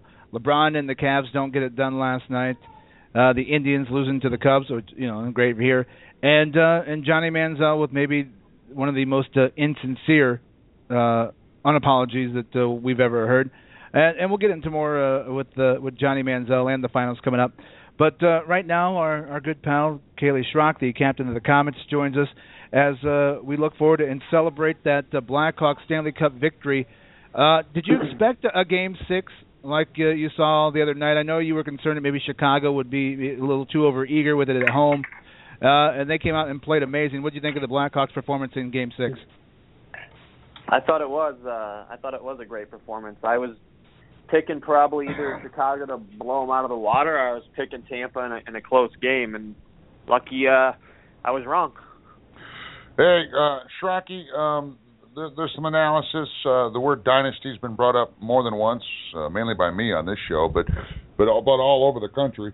And uh, and I saw Scott Burnside's story uh, about uh, the ranking of the dynasties. He ranks this Chicago team number five all time on the list of dynasties. Of course, numero uno are the Canadiens of the 70s. Uh, number two, the Canadiens of the 50s. Number three, the Islanders of the 80s, early 80s. Uh, the Oilers, the Gretzky Oilers of the 80s. Yeah. And uh, and then the Blackhawks at number five. That's pretty impressive. It is, you know, um, you know, and I'm still unsure whether or not I would like to call them a dynasty or not. um, you know, it's so hard in this day and age with the salary cap and you know free agency the way it is um, to retain your players. But I guess in this day and age, I guess you could call it a, a dynasty. Um, What, what, but yeah, with I the mean, Blackhawks. the thing is that the Kings win next year. They've won three in five years. Can you have two dynasties at once? yeah, yeah, but they went to the Western Conference Finals in nine and uh, in '09 and uh, in last year too, though. Yeah, that's true. But can you have two dynasties at once? That's my question. You, I you think know, so. I- Yeah, go ahead, Mo. Yeah, I think in this day and age you almost have to. But you know, I thought Doc Emrick had a great line the other day that maybe these are the ones like like the Blackhawks and, and the San Francisco Giants and, and possibly the Kings. You you make them a dynasty with the lowercase d instead of a big D. But I think in this day and age, what they've done is amazing. The fact that they've even been able to keep this group around as long as they have, because this team's going to change next year uh, with the with 12 contracts up. It's going to change, and I think you. Ha- otherwise, I don't think we have a dynasty again. I mean, I really don't. Yeah, I mean, things are going to change, but I mean, you know, things have changed so much from their first. I mean, you know, they, they've done a great job of keeping their core intact, and I don't think that Kane Toews, Seabrook, and Keith are going to go anywhere. And I think as long as you have those four guys, uh, they're going to get guys around them that'll make them competitive. And I don't think that, um, I just don't see them like missing the playoffs like the Kings would. I think they're always going to be competitive until Kane and Toews are out of their uh, prime. That's just my opinion. They still have Duncan Keith, who, you know, arguably the best defenseman in the NHL. I just it's going to be tough. I, I think for them to not be competitive for a while. Well, I mean, come on, Toews, Kane, uh, Keith, Hossa, all Hall of Famers, all Hall of Famers. Uh, Quenneville's going to be a Hall of Famer. Uh, and, and let's Yes. not for, and, and let's not forget the special consultant Scotty Bowman, who just got his Oh, 14th ring. He got his 14th ring. What's all G's? What's all G's, Mo? That's that's the only way we talk about Detroit anymore is how they're uh, how they're helping the Blackhawks. I did not use the word Detroit, a hole. And Scotty Bowman's pedigree was built long before he helped the I Motor know. City win a couple trophies. So shut up. I'm talking about how great a man Scotty Bowman is and how much help he had in the turnaround of that franchise, which was a cellar dweller. And then all of a sudden in 2009, uh, they become a dynasty. They become a respected organization out of nowhere. Scotty Bowman had a hand in that. You know that, don't you, Schrocky? Oh, absolutely, he did, and uh, you know, it's you know, uh, his son had a part of that. Uh, like you Yep. said, Quenneville, it's like a perfect storm, man. And uh, but no, obviously, I'm so thankful for uh, you know, to have Scotty Bowman on board. I mean, just think about the knowledge and you know, like he's he's always had a way of making the people around him in an organization better. And you know, when Scotty Bowman's around, you better make sure you're doing your job because you know he's watching, and um, I'm sure he, you know, a, a lot of things that the people did to have success in an organization fed off Scotty Bowman, and a lot of it they learned from him. Who's the most important piece that the Blackhawks need to bring back? Who they, who needs to be their number one focus of the guys whose contracts are up this season or right now? You know, I, I don't even think it matters. I, I don't. As long as I mean, you know, Sharp.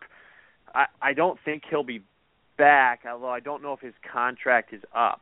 Um, they might need to move him to free up space.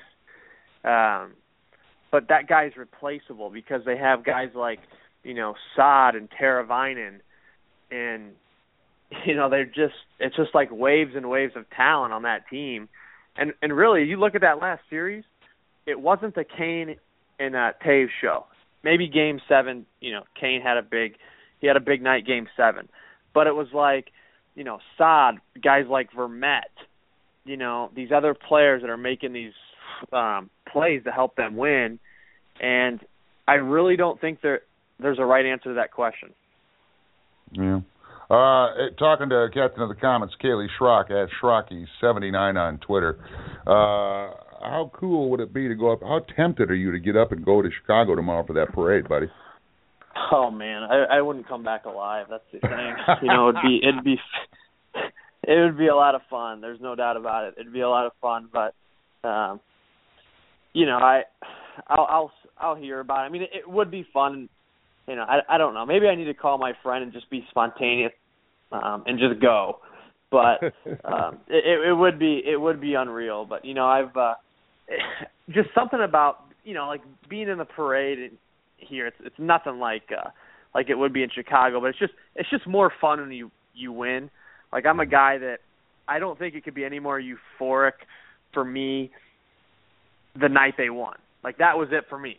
You know, now the parade and stuff that that wouldn't get me as excited. Although it would be fun to go to go party in in Chicago, but at the same time, I'm just the type of guy. Hey, you know, I, you know, I, I had my joy and uh and everything when when they won Game Six the other night. Yeah, I, I That felt the same way. It, I felt the same way you did. And then a couple of years ago, I went, and it it is a it was a mind blowing experience. It was one of the craziest things I've ever been a part of. And I went up to see a couple of the Bulls parades, but man, oh man, the way that the town has fallen in love with this team, it, it almost makes you want to say that they've unseated the Bears as the number one team in Chicago. The love for this Blackhawks team, is unreal. Yeah, and uh, you know, I was talking to one of the um one of the ladies in the Komet office who was in Chicago. It would have been the day before they won, and she said it was just like a crazy feeling in the city, just walking around. Everyone had their Chicago stuff on, and it was just like it was that nervous, that nervousness that hey, like we have a chance to win in Chicago, and just every it was just the city was just buzzing, and uh, you know, I I just know the atmosphere would be great, and you know, maybe you're right. Maybe if I went, I I would think differently about it, but you know, I just don't know how it could get much much better than just finally them winning, and I'm just like, wow, this is you know three championships, and it, you don't realize how hard it is. They- They make it look so easy. You don't you don't Right. realize how hard it is to win a championship. Mm-hmm. You know, I mean, it's it's it's incredible. So, of these three championships, uh, Schrocky, which one do you think was the most impressive run for the Blackhawks? Oh, that's tough too. Um, I mean, they're all hard runs. You point that out. It's not easy ever, but wh- which which run was the most impressive? You know, I would say 2013 was pretty tough. Yeah. because you know being down to the to the Red Wings, um, and then having to and then having to beat the Kings, and then having to beat the Bruins, and scoring two goals in 17 seconds in Boston to do that, um, to not force a game seven, that was pretty cool because, and you know this year had a lot of similarities. You know you their second round, no one will remember that they beat the Wild, but they those were all one goal games. They you know they swept them, but you know Nashville was a scare just like Detroit when you know they had Scott Darling in that I mean, think about that. They didn't even know who their starting goalie was. Mhm. They were having goalie drama in the first round, and Nashville was a great team. That, you know, they had some missing pieces. If Nashville was healthy, Chicago may not have won the cup. And then, you know, to do obviously what they they did in the last two series, I mean, it's it's pretty impressive who who they, you know, went through to to get there. We're talking with the captain of the Komets, Kaleigh Schrock. I have an 11 year old daughter who's a humongous Kaleigh Schrock fan, and uh, she listened to the, the interview the other night, and I promised I would ask. She said after having your picture taken as a nine year old with Steve Fletcher and having that in your locker still, what was it like for you then to become the captain of the Komets after you, you know, nine years old having your picture with Fletch and then becoming the actual captain of the Komets? What was that feeling like for you? Yeah, it was crazy. I mean, I re- I remember uh, as soon as they announced uh, that I would be team captain, it was halfway through. Um, let's see, we've been not this past season, but the year before, and you know our team was kind of a shipwreck, and it was kind of a sinking ship, and you know I just felt so much pressure, and then we we started to play better, and it was just like, wow, this is a lot of fun. You know, like it became fun after we started to win some games, and um, you know I and it, it was just fun because of the guys that were there too, and and my teammates, some who have played with me, uh, you know, they really gave me a lot of confidence, and I don't think I would have, I don't think um, I would have felt the same way with without them, and uh, but it, it was an amazing feeling, and uh, you know, it, it's been a it's been a lot of fun to be to be a leader of that team, and you know, I I think as as you know, I think guys like you know Colin Chin and Colin Chaulk and you know Guy Dupuis, I mean, to to to say that I I wore the C just like them, that's pretty cool. Yeah, you know, and it's uh, part of that long history of the Komets that that drives the franchise to continued success. I mean, you got all that legacy to think about as you uh, as you suit up, and uh, and we hope uh, it's at least for another year, uh, Kaleigh Schrock, uh, that you're captain of the Komets. Uh, but we know we'll be in touch uh, a, a lot. As a matter of fact, uh, you and I will be uh, making our second uh, annual appearance in the Easter Seals Arc basketball game tomorrow night at Shawnee Middle School. Uh, you and I both play a, a, a more you know uh, horizontal uh, version of basketball than vertical. Um, but hey, you know uh, we get it done. I Nothing believe wrong you. with that. I believe you had about 20 putback points last year, didn't you? Uh, just by hanging out in the paint. Yeah, I, yeah, I, I I don't play basketball sexy at all. I just I just go to the rim, wait for rebounds, out muscle, and uh, you know get the easy baskets. You know that there's nothing flashy about it, but you know I'm I'm hoping if you know if they limit uh Rump's minutes and he doesn't get all the time on the floor this year, I'm I'm hoping I could get a triple double. We'll see. Well, You- you know wasn't what- it wasn't it Go ahead, Rump's shots? and It, wasn't it Rump's bricks that got you the 20 putbacks? that was part of it. It, well, yeah, it was, but it was. I was more impressed with him on the defensive end. I think uh, he might have had. Uh, he might have had double digit block total last year in that game, Hey, um, Schrock, which is really saying a lot. do me a favor, man. Bring bring your gloves, bring your hockey gloves, and just at one point in the game, go out there and challenge one of those Arc Easter Seals kids. Just drop the gloves and see if he'll go with you, just for the fun of it. I want to see the look on. I want to see the look on the kid's face. You know that that would just be a lot. just of for a That joke. be- yeah, well, I don't know. There's, you know, they had that one kid last year that got pretty upset on the floor, and I I, know. wouldn't have bet. I wouldn't have bet on myself against him dropping the gloves. Uh, that's Bi- for Bi- sure. Billy, I would say I, I I went I got I went through one of those moments when we were doing a pro wrestling event and I got my ass kicked by one of those Easter Seal Arc kids. So I would say you don't do it. You don't do it. It was like it was like when a dog was humping your leg. You just, I just had to wait till he was done kicking my ass so they could pull him off me. Mo, Mo, that does not surprise me about you one bit. I mean, he just Just beat the crap out out of me. Uh, by the way, uh, all, all all in jest and all a fundraiser for the basketball program at Easter Seals Arc, and the, and the game's at seven o'clock tomorrow at uh, Shawnee Middle School on Cook Road, just down from Northrop, and and, and Schrocky will be there, and uh, uh, Whoa personalities will be there, uh, ESPN radio personalities. Uh, I'll be out there, and, and it, it'll just be a good time to help that basketball program. So come on out, and Schrocky, thanks for uh, coming out tomorrow night, man. No, absolutely. I'm I'm excited for it. Last year we had a lot of fun, so it, Yeah. it, it you know it was a lot of fun being out there. And uh, I actually went to speak to um to some of the students there at Easter Seals Uh-huh. um two years ago. I have a funny story. It was you know I was shaking hands and there was there's a guy in there, and you know he uh, he pulled out his hand, and I went to shake his hand. It was like the last guy to leave the classroom, and he just he pulled me in and gave me a little kiss on the neck and, and I just looked at I just you know my my girlfriend just starts dying laughing and I I, I start laughing because it's you know it's pretty funny and the lady apologized that you know it was just it was just a funny experience I I just didn't kind of caught me off guard there yeah so, It- totally it's didn't expect that- that one. Every time you come on, you have a Tommy Shegler story. I, I just don't know how you do it.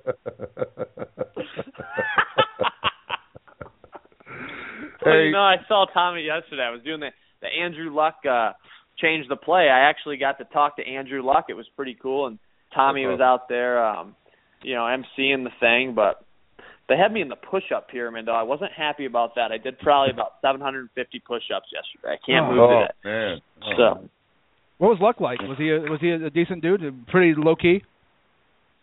awesome dude.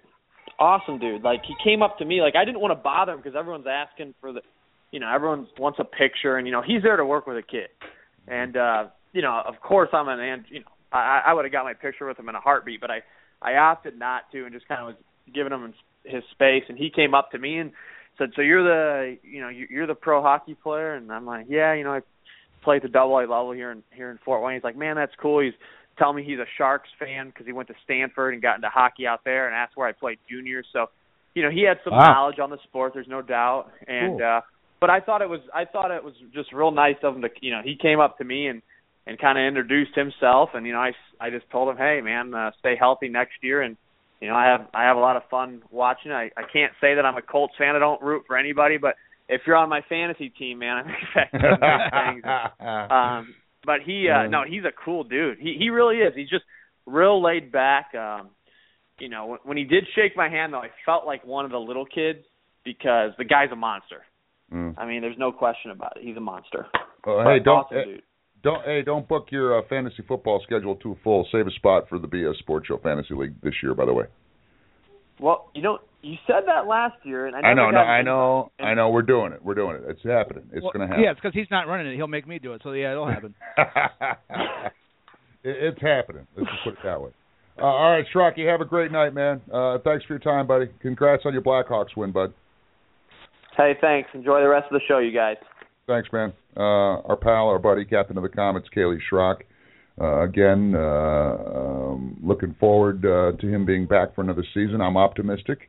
Uh, you never know. Schrocky doesn't seem to be as optimistic as uh, as others are, but you know, we'll see. Time will tell. Well, I- I'm willing to threaten Gary Graham's life.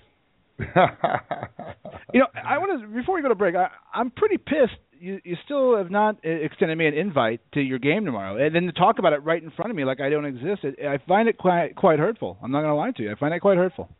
Well, I I mean, dude, if I could send you instead of me, I would, man. But uh, this is just something that I had organized last year with Easter Seals Arc, and I was on board, and everything was going. Uh, um, bef- you just do we have to do this on the air? Yeah, I'm hurt.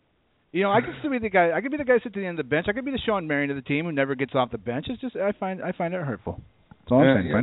Why don't you come out and take photos for the BS Sports Show page? Oh, that's great. Oh, I can't even make it to the last guy on the bench who doesn't play.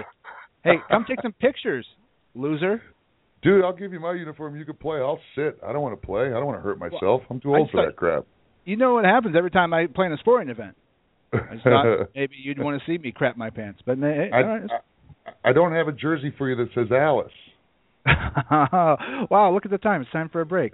Stick around.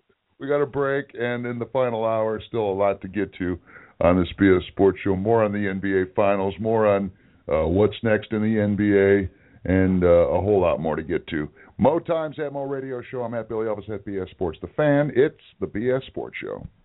Hi, this is Billy Elvis, and along with Motime, we host the BS Sports Show, now on Yahoo Sports Radio Indiana, which can be found at indianasportsradio.com. Tune in for our unique slant on the world of sports, covering your teams in the state of Indiana, as well as the top national stories, too. The BS Sports Show. I'm at Billy Elvis, Motime's at Mo Radio Show, at BS Sports The Fan, now on Yahoo Sports Radio Indiana at indianasportsradio.com.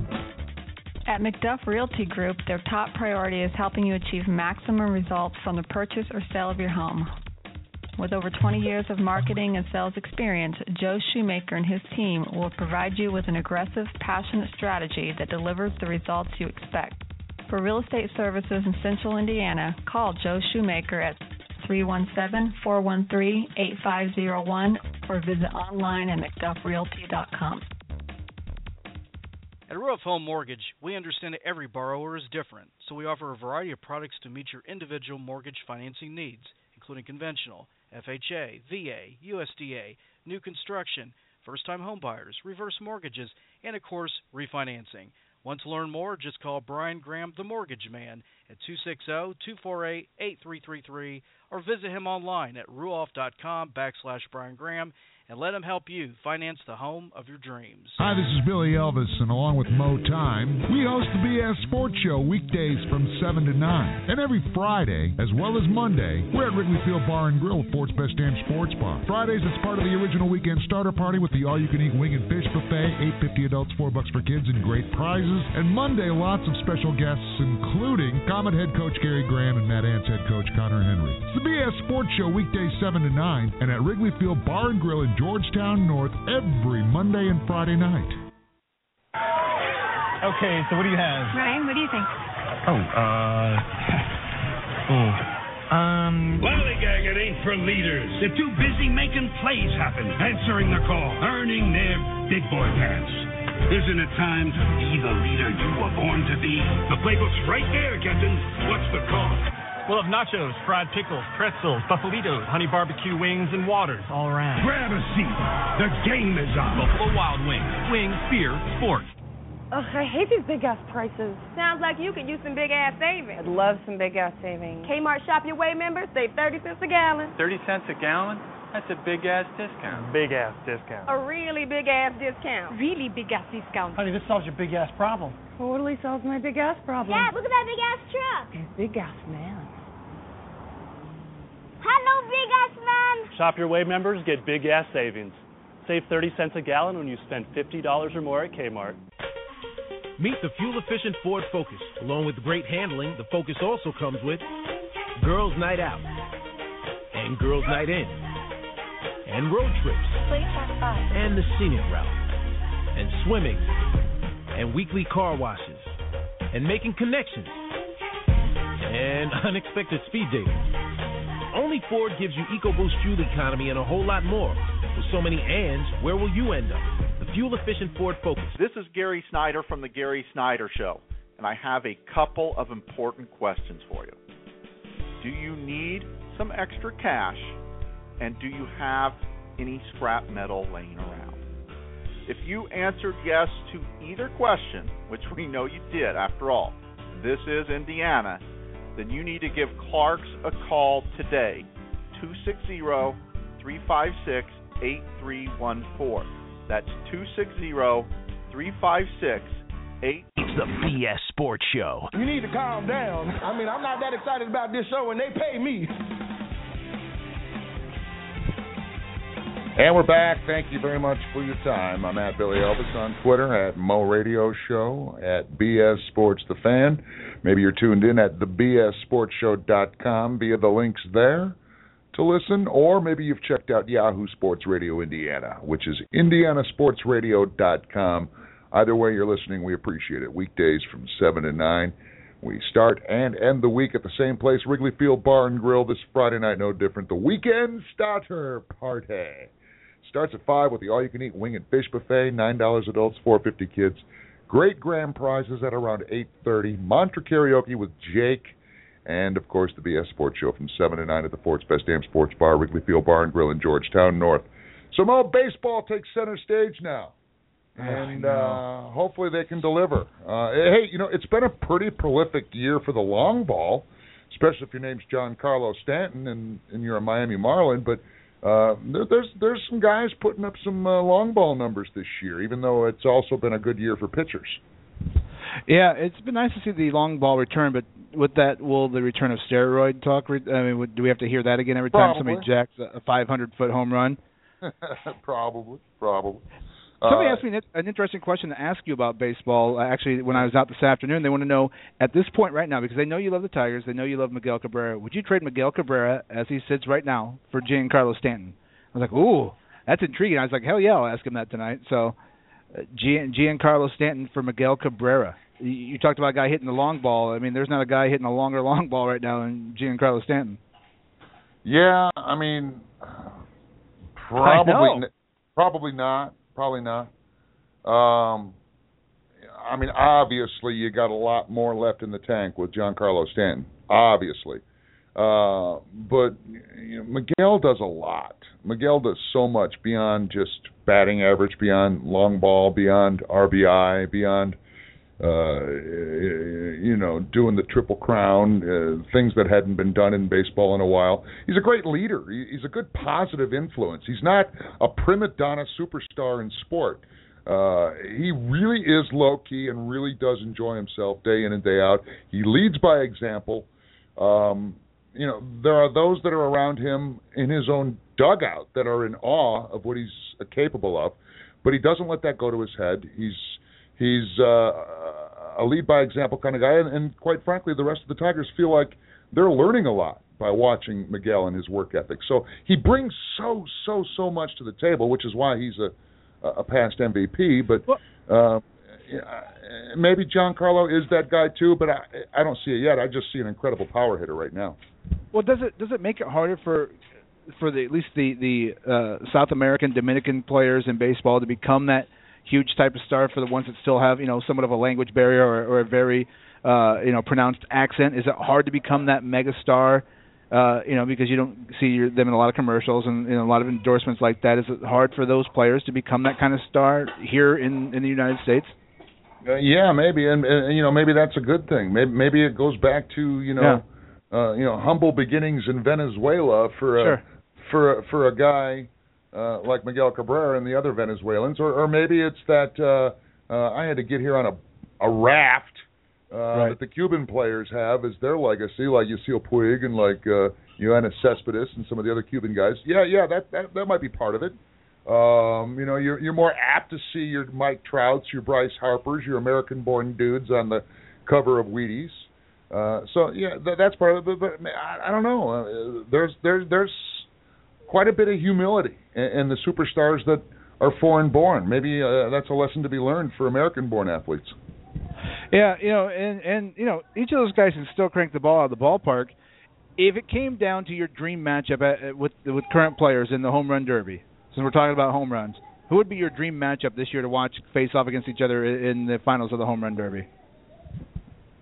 Well, I think that's obvious. I think right now uh, uh, your, your National League young star is uh, is Bryce Harper, uh, and your national your your National League or your American League star uh, is God. I don't know. Um, that that that's that's a damn good question. Who's that young dude I want to see? Uh, um, Would you a couple- rather see there- Bryce there's Harper a over- couple.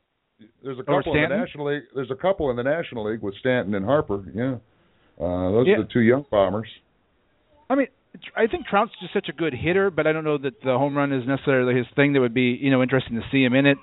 Right. Uh, guys that can, I mean, there's a, there's the cat that's uh, that's on Houston that you know can't hit for average, but can jack the ball out of the ballpark.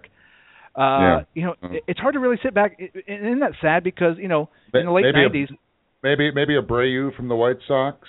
yeah, in the late '90s, we wouldn't have trouble coming up with the other guy. Yeah. Yeah. You know, I mean, there's there's a litany of players that we could think of, and now it's changed. But you're right, it is. I mean, there have been some record shots this year. It's been amazing to watch these home runs, and there's pitchers that you know that we expected to be great pitchers this year who haven't been, and there's been guys who who we thought would be you know you know your fourth fifth starter who've just been incredible, and it's it's been very unpredictable year for baseball. But are fans going to tune in on a national level when it comes the All Star game, when it comes the World Series and, and the and the division playoffs? Regionally, baseball is healthy, but nationally, is it continuing to take a step back? Yeah, yes and no. I mean, we've seen some really, really good World Series of late, and um, and um, you know, baseball is what baseball is. You're right about the regional aspects of it, uh, but but once it gets to the national coverage, uh, in the American League and National League championships, and then, then the World Series.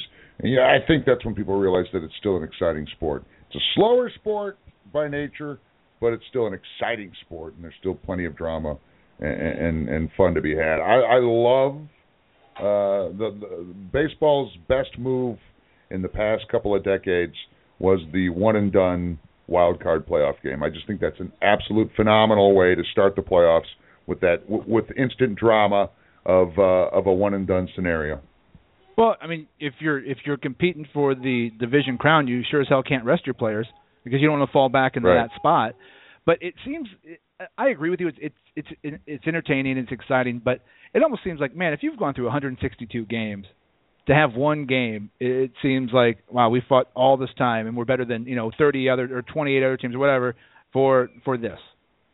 So I mean, Yeah, I, I like it, I like it, but it it still seems man, that's a lot for 162 games to get one shot at it. It's uh, it, it I don't know. Yeah, I mean, I, I get what you're saying, but I mean, the Royals rode that all the way to the World Series. no, you're right, It- and and it was a great World Series, but it was the lowest viewed World Series uh, that ever that has ever gone seven games Sure. ever.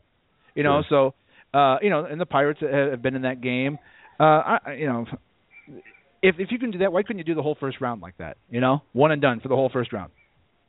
Mm, Maybe. Um, I just think it's uh, you know when you're talking about the wild card teams, okay, great. You've given us a playoff game. You've given uh, a team that didn't win their division some hope. Uh, why reward them anymore with having multiple chances to move on in the playoffs? Uh, I like the I like the aspect of hey, you know what? If you don't like the one and done scenario to start the playoffs, then win your damn division. Uh, that should be your incentive. That that keeps the incentive on not just making the playoffs by making it really hard to be a wild card team and have that one shot at moving on.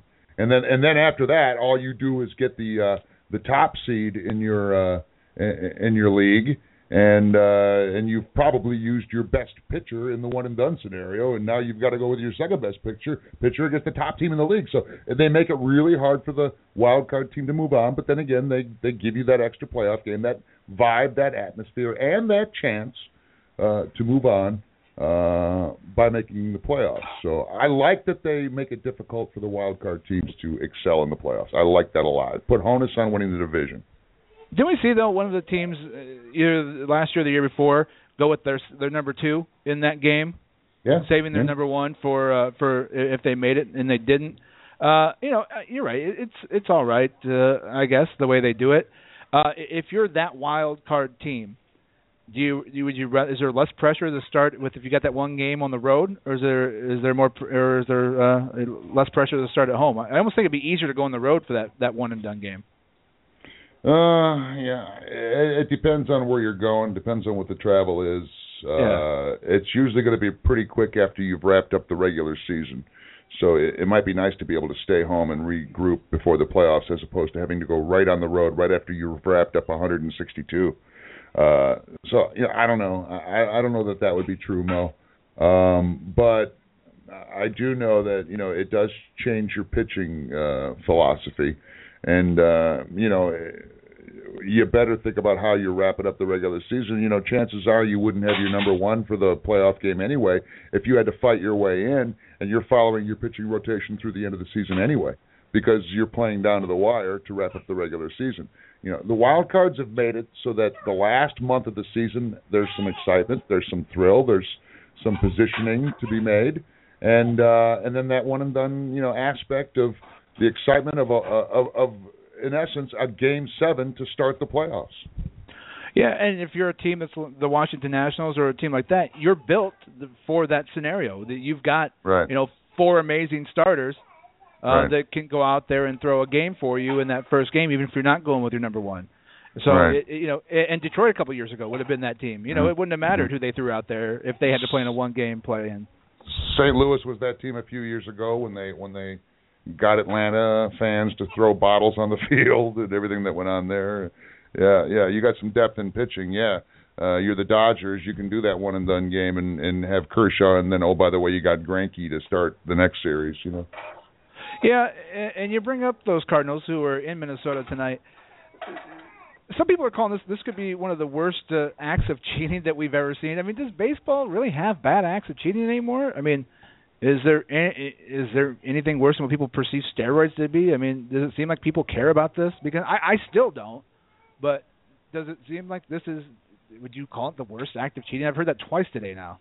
Well, I mean, there there's a potential that they can revisit, you know, those Cardinals championships recently. Yeah, yeah. And uh, and that definitely affects everybody that you know played those teams, uh, whether in the World Series uh, or or whether uh, in the National League playoffs, uh, because you're like, hey, if these guys have been cheating to have their success of late, uh, shouldn't all these uh, shouldn't all these stats be tainted? So you know this this could end up being really really really ugly for Major League Baseball, uh, especially from a franchise that had been largely respected up until now, and now there's the shadow of doubt. No matter how egregious uh, the, the cheating really was was. Um, there, there, there's that level of doubt. There's going to be like, oh, okay, that explains it. The Cardinals have been cheaters all these years. Well, as a Cubs fan, you still can't be that mad because they still beat the piss out of us, you know, every time they played. Uh, but as a, as a Tigers fan, would you would you want you know like they do at times in college sports? Would you want to accept a World Series trophy like this if they took it away from the Cardinals? Would you want to accept it, or you know when they took the uh, they took the MVP away from Ryan Braun, or they talked about it? You know, would you want to accept the the the World Series, be declared the World Series champions so many years after the fact? Would, would that be okay with you as a fan? No, no, I, I, and I I don't know that they would do that. I, I, I I, don't know that they would make somebody else a, a World Series champ. They would just vacate that World Series. They would remove it from the stat lines.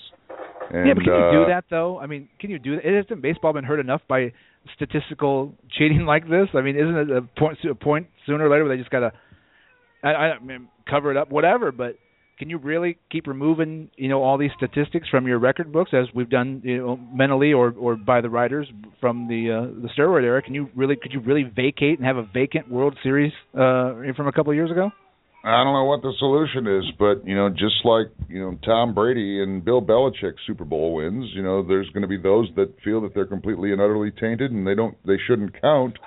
Uh, but the NFL isn't going to strip them, and base, Major League Baseball probably isn't going to strip the Cardinals of their postseason success of late. They'll just find other ways to punish them and hope it hope that it goes away. But you know, I, I think the can of worms is just starting to be opened. what what year was that that that happened when Detroit was was it, were they swept by St. Louis Oh six, yeah. would you go- would you wouldn't it be fun funny to go out and buy a 2006 World Series champion T-shirt this summer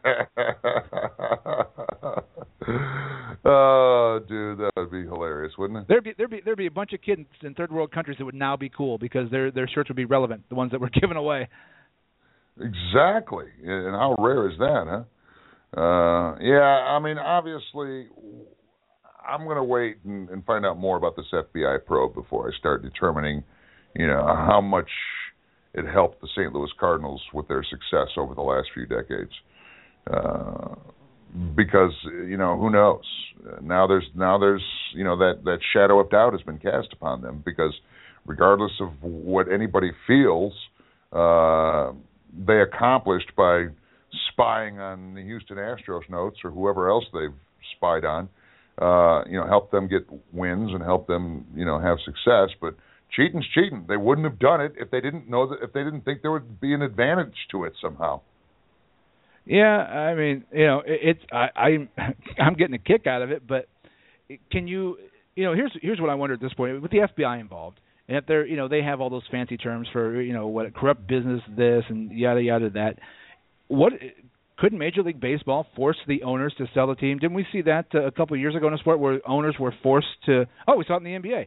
Uh, where, where could Major League Baseball force, force the owners of the St. Louis Cardinals, the, the Busch family, to sell the uh, sell the St. Louis Cardinals? How crazy would that be to see that that history of that franchise and it sold, forced to be sold? Oh, yeah, that would be uh, absolutely uh, unbelievable, and uh, um, could end up being like you know the darkest thing that ever. Ha- it could be worse for baseball than than the steroid era was for baseball, uh, as far as its legacy, if, if if that goes down. But you know, it remains to be seen. That's the thing. You know, the sport with all the history, uh, the more than 100 years of history. Um, when things go bad, it, it it has the ripple down effect and just seems worse, doesn't it? It seems worse when there's cheating involved in baseball because of all that history. Well, let's say let's say you vacate some of these things that they've done recently. you know, baseball's going to have to achieve 100 years of st- uh, statistical history again because you keep wiping right. wiping statistics away. Sooner or later, you're going to be back under 100 years. You know, I mean, we've basically, you know, mentally or like I said, the writers they've erased what 10 years of baseball statistics for hitters. Pretty much, yeah. Uh, well, hey, then some of the old school purists will say, "Cool, that'll just allow guys like Babe Ruth and Ty Cobb to reclaim all their records uh, again." yeah, I I hate I hate that for guys that say that. I I still see I uh, Hank Aaron as the uh, home run champion. I, or you know, like, come on, man. Barry Yeah. Bonds was an exceptional player before he took all the steroids. I mean, let's be Yeah. honest. He was an exceptional player before he took all the steroids. I just uh, that's why baseball purists make me hate. I think that's what makes me hate baseball more than anything. Are those guys. Because the purists. Oh my God! Get off your high horse. Your sport is dying on the vine. Come on. And I oh, they just drive me insane. Uh, it, it's not dying, but uh, for it to re- reclaim its status as America's pastime isn't likely because even if football's viewed too violent in a generation or two or three, uh, it'll probably be basketball or maybe even soccer, dare I say, that that, that takes over as America's pastime uh, before baseball would again. I don't know. Who knows? All right, man. Uh, let's let's get a break in. Let's wrap it up next with uh, whatever we've got left, uh, the sports soup segment, if you will, with uh, anything and everything that we haven't touched on or that we already have that we want to revisit. It's a Wednesday night edition of the BS Sports Show, weeknights from seven to nine. Uh, find us at uh, thebsportshow.com or IndianaSportsRadio.com, which is the home for the brand new Yahoo Sports Radio Indiana. Mo Times at Mo Radio Show. I'm at Billy Elvis at BS Sports The Fan on Twitter. And we'll be back to wrap it up next. It's the BS Sports Show. Hi, this is Billy Elvis, and along with Mo Time, we host the BS Sports Show, now on Yahoo Sports Radio Indiana, which can be found at indianasportsradio.com. Tune in for our unique slant on the world of sports, covering your teams in the state of Indiana, as well as the top national stories, too. It's the BS Sports Show.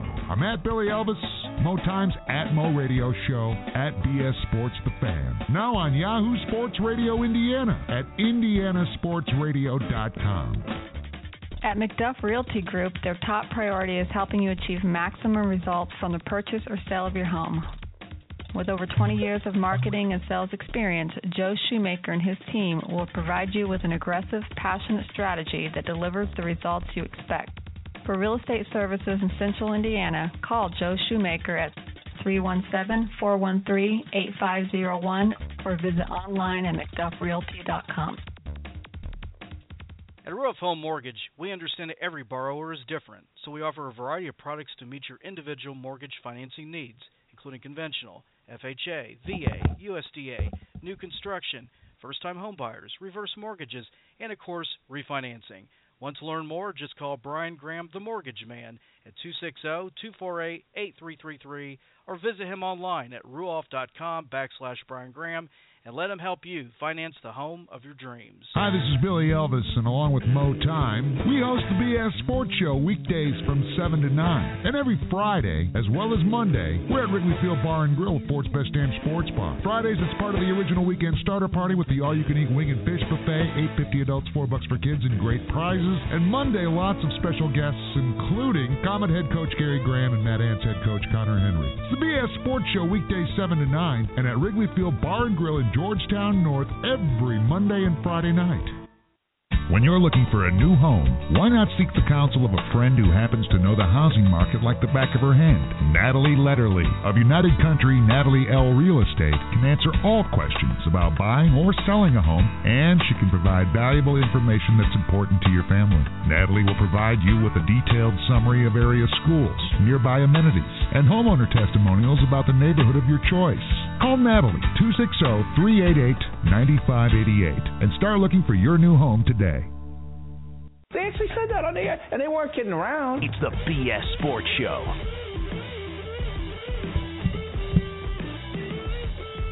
And thank you very much. About to wrap it up on a Wednesday night, hump night. It's uh, the BS Sports Show with uh, Mo Time at Mo Radio Show on Twitter. I'm at Billy Elvis and at BS Sports the Fan is the show. Thank you very much for, for tuning in. And uh, we want to thank our guests tonight. Uh, Cop, uh, Komet Captain Kaleigh Schrock was on with us earlier this hour, talking about his beloved Blackhawks, amongst other things. And uh, in hour number one, Jimbo Breiters uh, uh, was on talking about the NBA Finals. I think a lot of people, maybe not as surprised that uh, Iguodala was the MVP as that Steph Curry got zero votes, a single vote for league MVP Steph Curry in the uh, Finals MVP voting. And I know that surprised you a little bit too, Mo. Yeah, I mean, and if you take Iguodala off the Warriors, I think they still win. You take Steph Curry off the Warriors, they definitely don't win. You take LeBron James off the Cavaliers, they don't they don't win a game, nor you know maybe get within 30 points of a game. So I, I you know, and when a guy can is such a terrible free throw shooter in the NBA, and you don't see that for usually you know a small forward, but uh, you know he damn near cost Golden State the game last night because he couldn't knock down free throws again.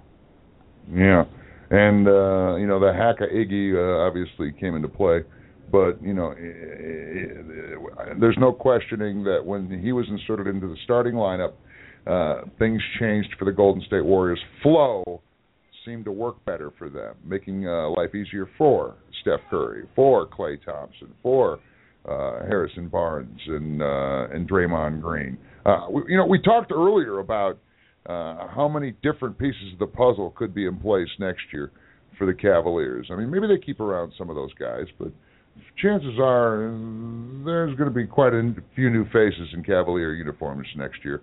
Not quite the same case for the uh, for the champs. I believe Draymond Green's about the only guy they they could lose. Uh, otherwise, everybody else pretty well locked in. Yeah, Draymond Green will be back. He he doesn't go anywhere. Uh, I don't think at all. I'm just saying he's the only one eligible to leave uh, because Yeah. because Klay and Steph and Barnes and and Iggy they're all locked in. Yeah, I think if I'm Golden State in the offseason, maybe I try to move Andrew Bogut in that contract because I Yeah. think I think that it's proved that it's better with David Lee in there or it's better with uh Ezeli. Uh, uh, but he's got a big contract. He, he he's hurt a lot. I think if I make any move, I'm Golden State. Uh, I make that move to try to trade Andrew Bogut. Yeah. How about Steve Kerr and the job he did uh, throughout uh, the season? And you know, Mark Jackson wasn't a bad guy. Uh, Mark Jackson couldn't get him over the hump. Steve Kerr did. Uh, made just some subtle moves, but also helped those guys believe. And then, you know, the fact that he he had five rings, rookie coach, but five rings. Three of them with the Bulls, two of them with the Spurs, under two of the greatest coaching minds ever, Popovich and uh, and Phil Jackson. So you know, he brought a lot to the table, and obviously it worked. Well, I think the biggest uh, thing that was changed, and, and a few have, have mentioned it, was the locker room culture. Just because it was contentious, because of the of the rift between Mark Jackson and the Golden State ownership. But you know, it, it's not like Steve Kerr inherited a bad team. You know, I mean, he inherited a pretty damn good team. Uh, but you're right, a, a couple changes, moving Iguodala originally from the starting lineup to the bench, putting Harrison Barnes back in that starting lineup, and, and you know, and a guy like David Lee, who became pretty instrumental in those last couple of games, fell out of favor, and, and he wasn't seeing the floor uh, for anything. So, yeah, there were a few changes here and there, and and I think had Mark Jackson, uh, you know, been able to to get along with management, he probably still would have been there and won this thing too, because it was the defensive system that Mark Jackson installed, which they still use. Uh, because remember, a couple of years ago, that team played no defense. I mean, none. You know, they were scoring 130, 140 points a game, but so was their opponent. So, yeah, Steve Kerr did a great job, uh, and I thought it was very cool that he gave props, you know, throughout the playoffs to Mark Jackson. Yeah, and I, I saw that moment uh, where Klay Thompson uh, gave Mark Jackson a hug, uh, as luck would Yeah. have it, or maybe not luck would have it. Mark Jackson was on the call for the game last night. Had to be really bittersweet for Mark Jackson Yeah. to watch that happen, uh, because you know deep in his mind he's saying, "I could have done this. I could have done this. I could have done this this year." Yeah, but he's yeah. classy and held back. No, and uh, you know, Mark Jackson, I think, is a coach in the NBA at some point again within the next year. Honestly, I, you know, I think he's one. Uh, obviously, Tom Thibodeau will be one. You know, there's a lot of guys uh, who have a great pedigree. You know, even uh, uh, uh, uh, Monty Williams that was let go in New Orleans. He's done a great job down there with that team. You know, there it was a, a mishmash of pieces for a while. So there's a lot of good guys floating around in the NBA, and uh, you know, who knows? Maybe that Cleveland job's open as well. Yeah, maybe, uh, and maybe that's uh, exactly where a guy like Mark Jackson or Tom Thibodeau would go. We we, we shall see. Um, I know this that LeBron's going to have a whole lot of say in whatever happens with the coach and with player personnel moves because of that opt-out opportunity. Well, you're right, but the the X factor is Dan Gilbert. I mean, let's be honest. That guy shoots from the hip and you know worries about the collateral damage later. You know, if if Eagle comes into play again for Dan Gilbert, uh, you know it it could become a mess there very quickly, very quickly. So it'll be interesting to see what happens because you never know what you get with him. I mean, you know that guy uh, made. The, you remember he fired off that letter after LeBron Yeah. left. Yeah. Uh, you know, it, it led the jersey burning at uh, Quicken Loans Arena. So with Dan Gilbert, you just kind of never know. You know, he's the guy who drafted uh, Anthony Bennett number one. You know, so Yeah. we'll, we'll see. I don't think LeBron goes anywhere, but I think his out would be the owner Dan Gilbert. If he had to go, it would be he would, it would be a rift between him and, and Dan Gilbert, the owner of the Cavaliers.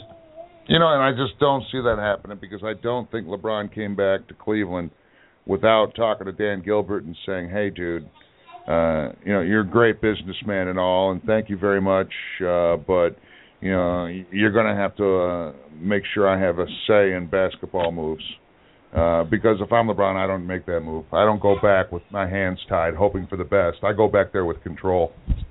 Well, you know, and no offense to like you know a guy like Kevin Pritchard, the GM of the Pacers, but if LeBron would come there, you know, I'd let him be the GM. I mean, Yeah. hell, I'd let I, I'd rename it the Indiana LeBrons if we had to. You know what I mean? I, I would do anything to bring LeBron in. You want to be the GM? Be my. You want to be player coach? Awesome, awesome. You want to you want to install your uh, your 11 year old as uh, as the starting point guard? I'm cool with it. Whatever it's got to do to, to keep you on the floor. And who knows? I mean, LeBron's son could have gave him a better shot at beating the Warriors than a couple of those guys did on the floor. Yeah, no question about it. Uh, yeah, and if I'm an owner, I'm smart enough to at least make sure I consult LeBron on everything that's done, and and and uh, take great heed in in what his wishes are. Because why wouldn't you want to keep the best player on the planet happy? Yeah, and, and you know what's crazy is that you know, like I, I told you last night, I think this Golden State Warriors story is great, and it'll be a great story, you know, maybe through Sunday. But then all onus is back for the off season on LeBron. That's where the story's at all the time is in Right. Cleveland, where LeBron's at. Uh, but to me, the, the maybe the sneaky storyline with this off season to the NBA and, and beginning next year is what happens between the relationship between Kobe Bryant and and Mitch Kupchak and the rest of the front office of the Lakers. It's become very contentious with Kupchak before even talking with Kobe. He said this is Kobe's last year. Do we see Kobe Bryant play either be traded or play in a different uniform or retire before the season's over? To me, that uh, that could be a very sneaky good storyline. Should Kobe be healthy? You know, I think any and all of those things could occur. Uh, and I'm sick of talking about the Lakers until they start becoming relevant because they're not. Now we're just talking about a team that's in disarray and a mess. So, you know what I mean? I mean, I, I just I don't care about them until something happens that makes them relevant because they're not right now. They're just flattened out. I don't care what Well- Swaggy P's doing or who he's marrying. I think they're two years away from it because I honestly believe that Kevin Love winds up there, and and should uh, Durant leave, uh, I think Russell Westbrook winds up teaming back up with him, and both of them, you know, back in L.A. together. I, I think two years from now, you could very well see Love and, and Westbrook wearing Lakers uniforms. Hey, I have to give a shout out before the show ends, and while we're Sure. talking about the NBA, uh, to uh, a guy that uh, hit me up on uh, Twitter last night. Uh, I'm at Billy Elvis, Mo's at Mo Radio Show, at BS Sports Fantasy Show. With regard to uh, the Pacers maybe going after David Lee, Jim Howard uh, at Rosella Mo on Twitter is the one that said that. Uh, David Lee to the Pacers, unused talent out there. Um, Yeah. You know, I mean, he's a guy that the, the Knicks let go in a bad deal.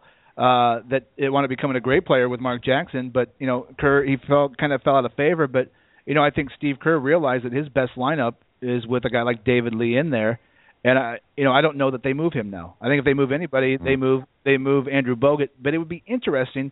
But again, a guy who's been plagued by injuries at times, I don't know that the Pacers want to bring another big guy on that would spend maybe you know 20 games a year injured. I, I don't know that that's a great move for them, especially the kind of money he makes. Yeah. Well, I mean, as, assuming that Paul George gets back to his All-Star level, uh, and and everything else is true to form with uh, with George Hill and with uh, Roy Hibbert and with uh, David West, uh, the Pacers need more help. They need they need either that uh, that two or three or that hybrid two three or uh, maybe even a two three four in there. They need that guy, uh, which kind of was Lance Stephenson. I know they don't bring back Lance Stephenson, but what about the possibility of Lance coming back after the Charlotte experience? Well, now that he's in LA, I don't think they're going to be willing to give up, uh, give him up because you know honestly, with what the Clippers have salary cap wise, they got a hell Yeah. of a deal in, in Lance Stephenson Yeah. if it works out, and they didn't take a big gamble. Uh, speaking of basketball, before we go, you got a big basketball game tomorrow night. Uh, Easter Seals Arc basketball game. Schrocky's going to be there, and I, I I suggest that maybe to throw him off when you congratulate him after a basket, don't give him a high five. Kiss him on the neck after he told that story. I think that, that would really catch him off guard. He's going to get that, and I hope he brings his hockey gloves. All right. Hey, thank you very much for tuning in. Uh, we're back, and uh, every weeknight from 7 to 9. Find us at thebsportshow.com or indianasportsradio.com. Uh, Mo Times at Mo Radio Show. I'm at Billy Elvis at BS Sports The Fan. Uh, have a great night. It's the BS Sports Show.